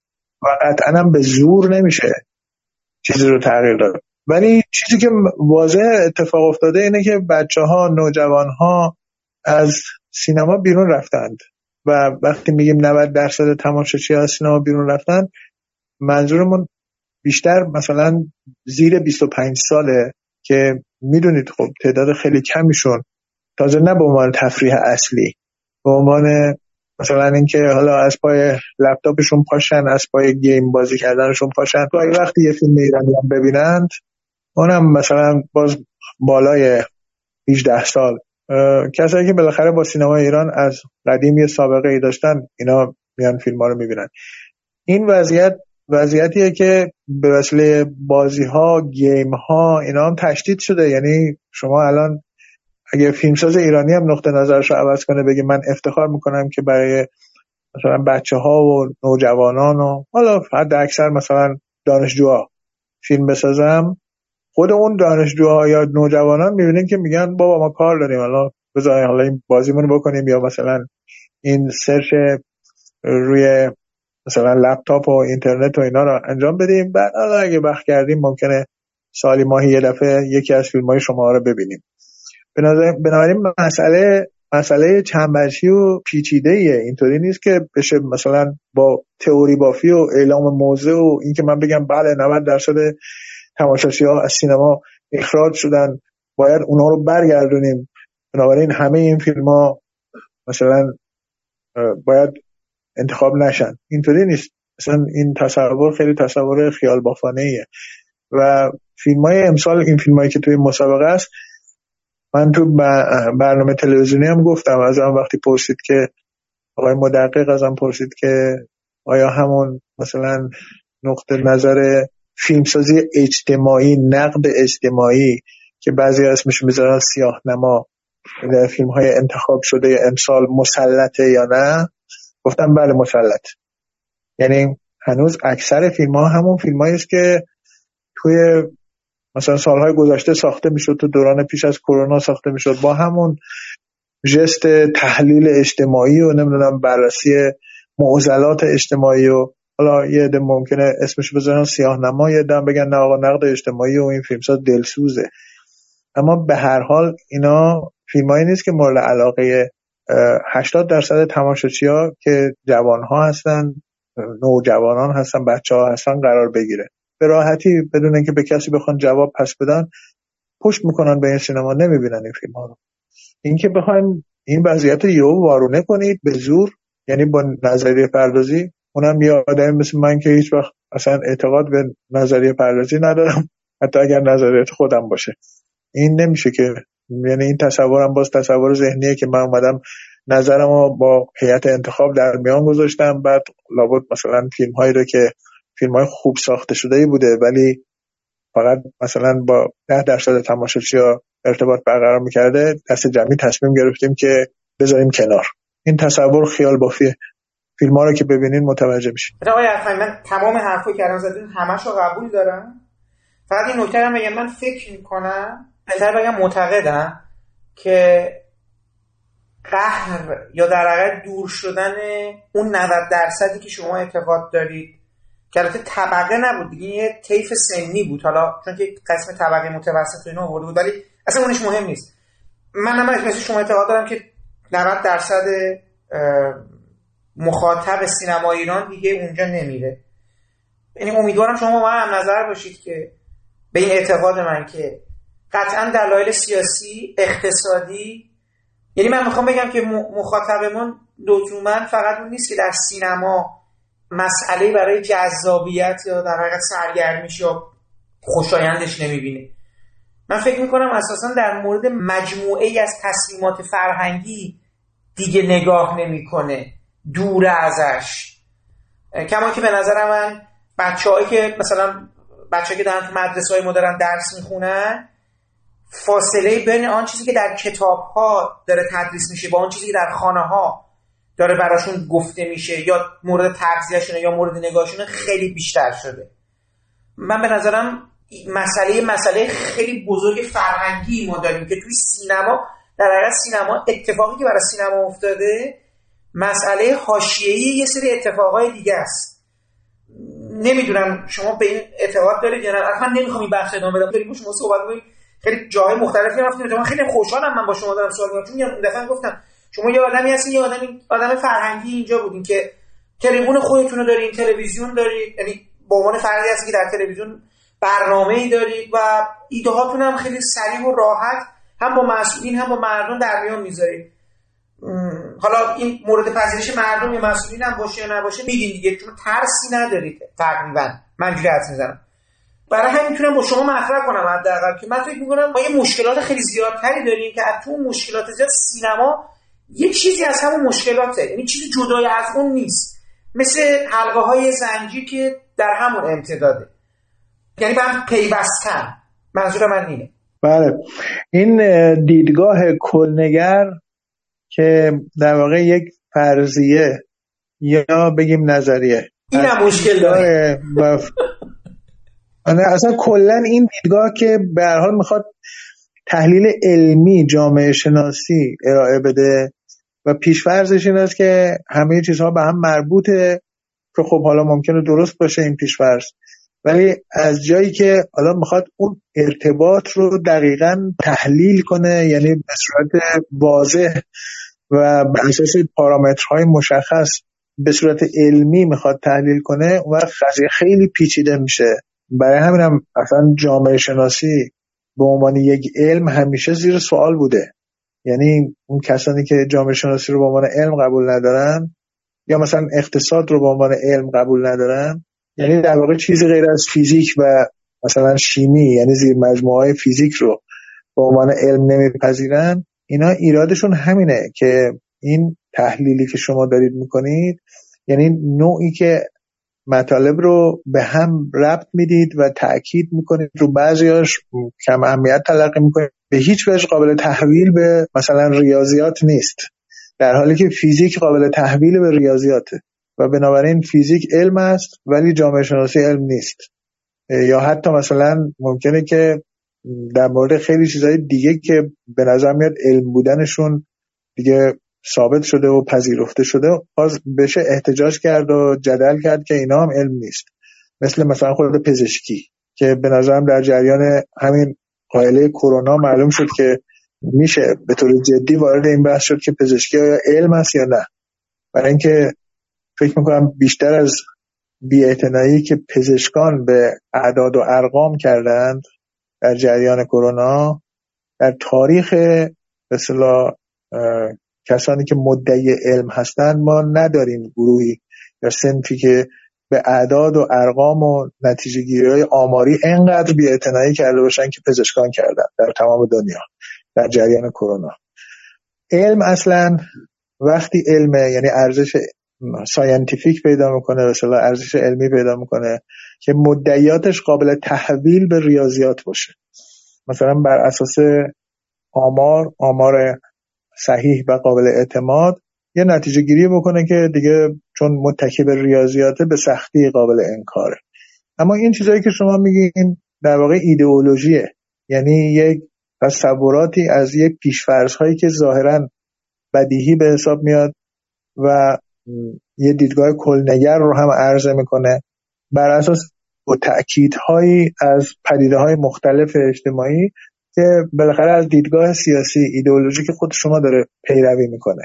این رو من فکر می‌کنم خیلی میشه در موردش جدل کرد و احتجاج کرد که طبیعتا وقتش اینجا نیست. رای افخمی سریال خود شما رو می‌تونیم ببینیم به نظر شما؟ فیلم یعنی سریال رد و برق آره بالاخره سریال شما پخش میشه حالا اینم خودش جالبی برام کلی وقت و هزینه و زنده من اون روز که اون سال که اومد داشتین فیلمنامه مینوشتین تیزر فیلمو دیدیم. چی شده با این سریال شما؟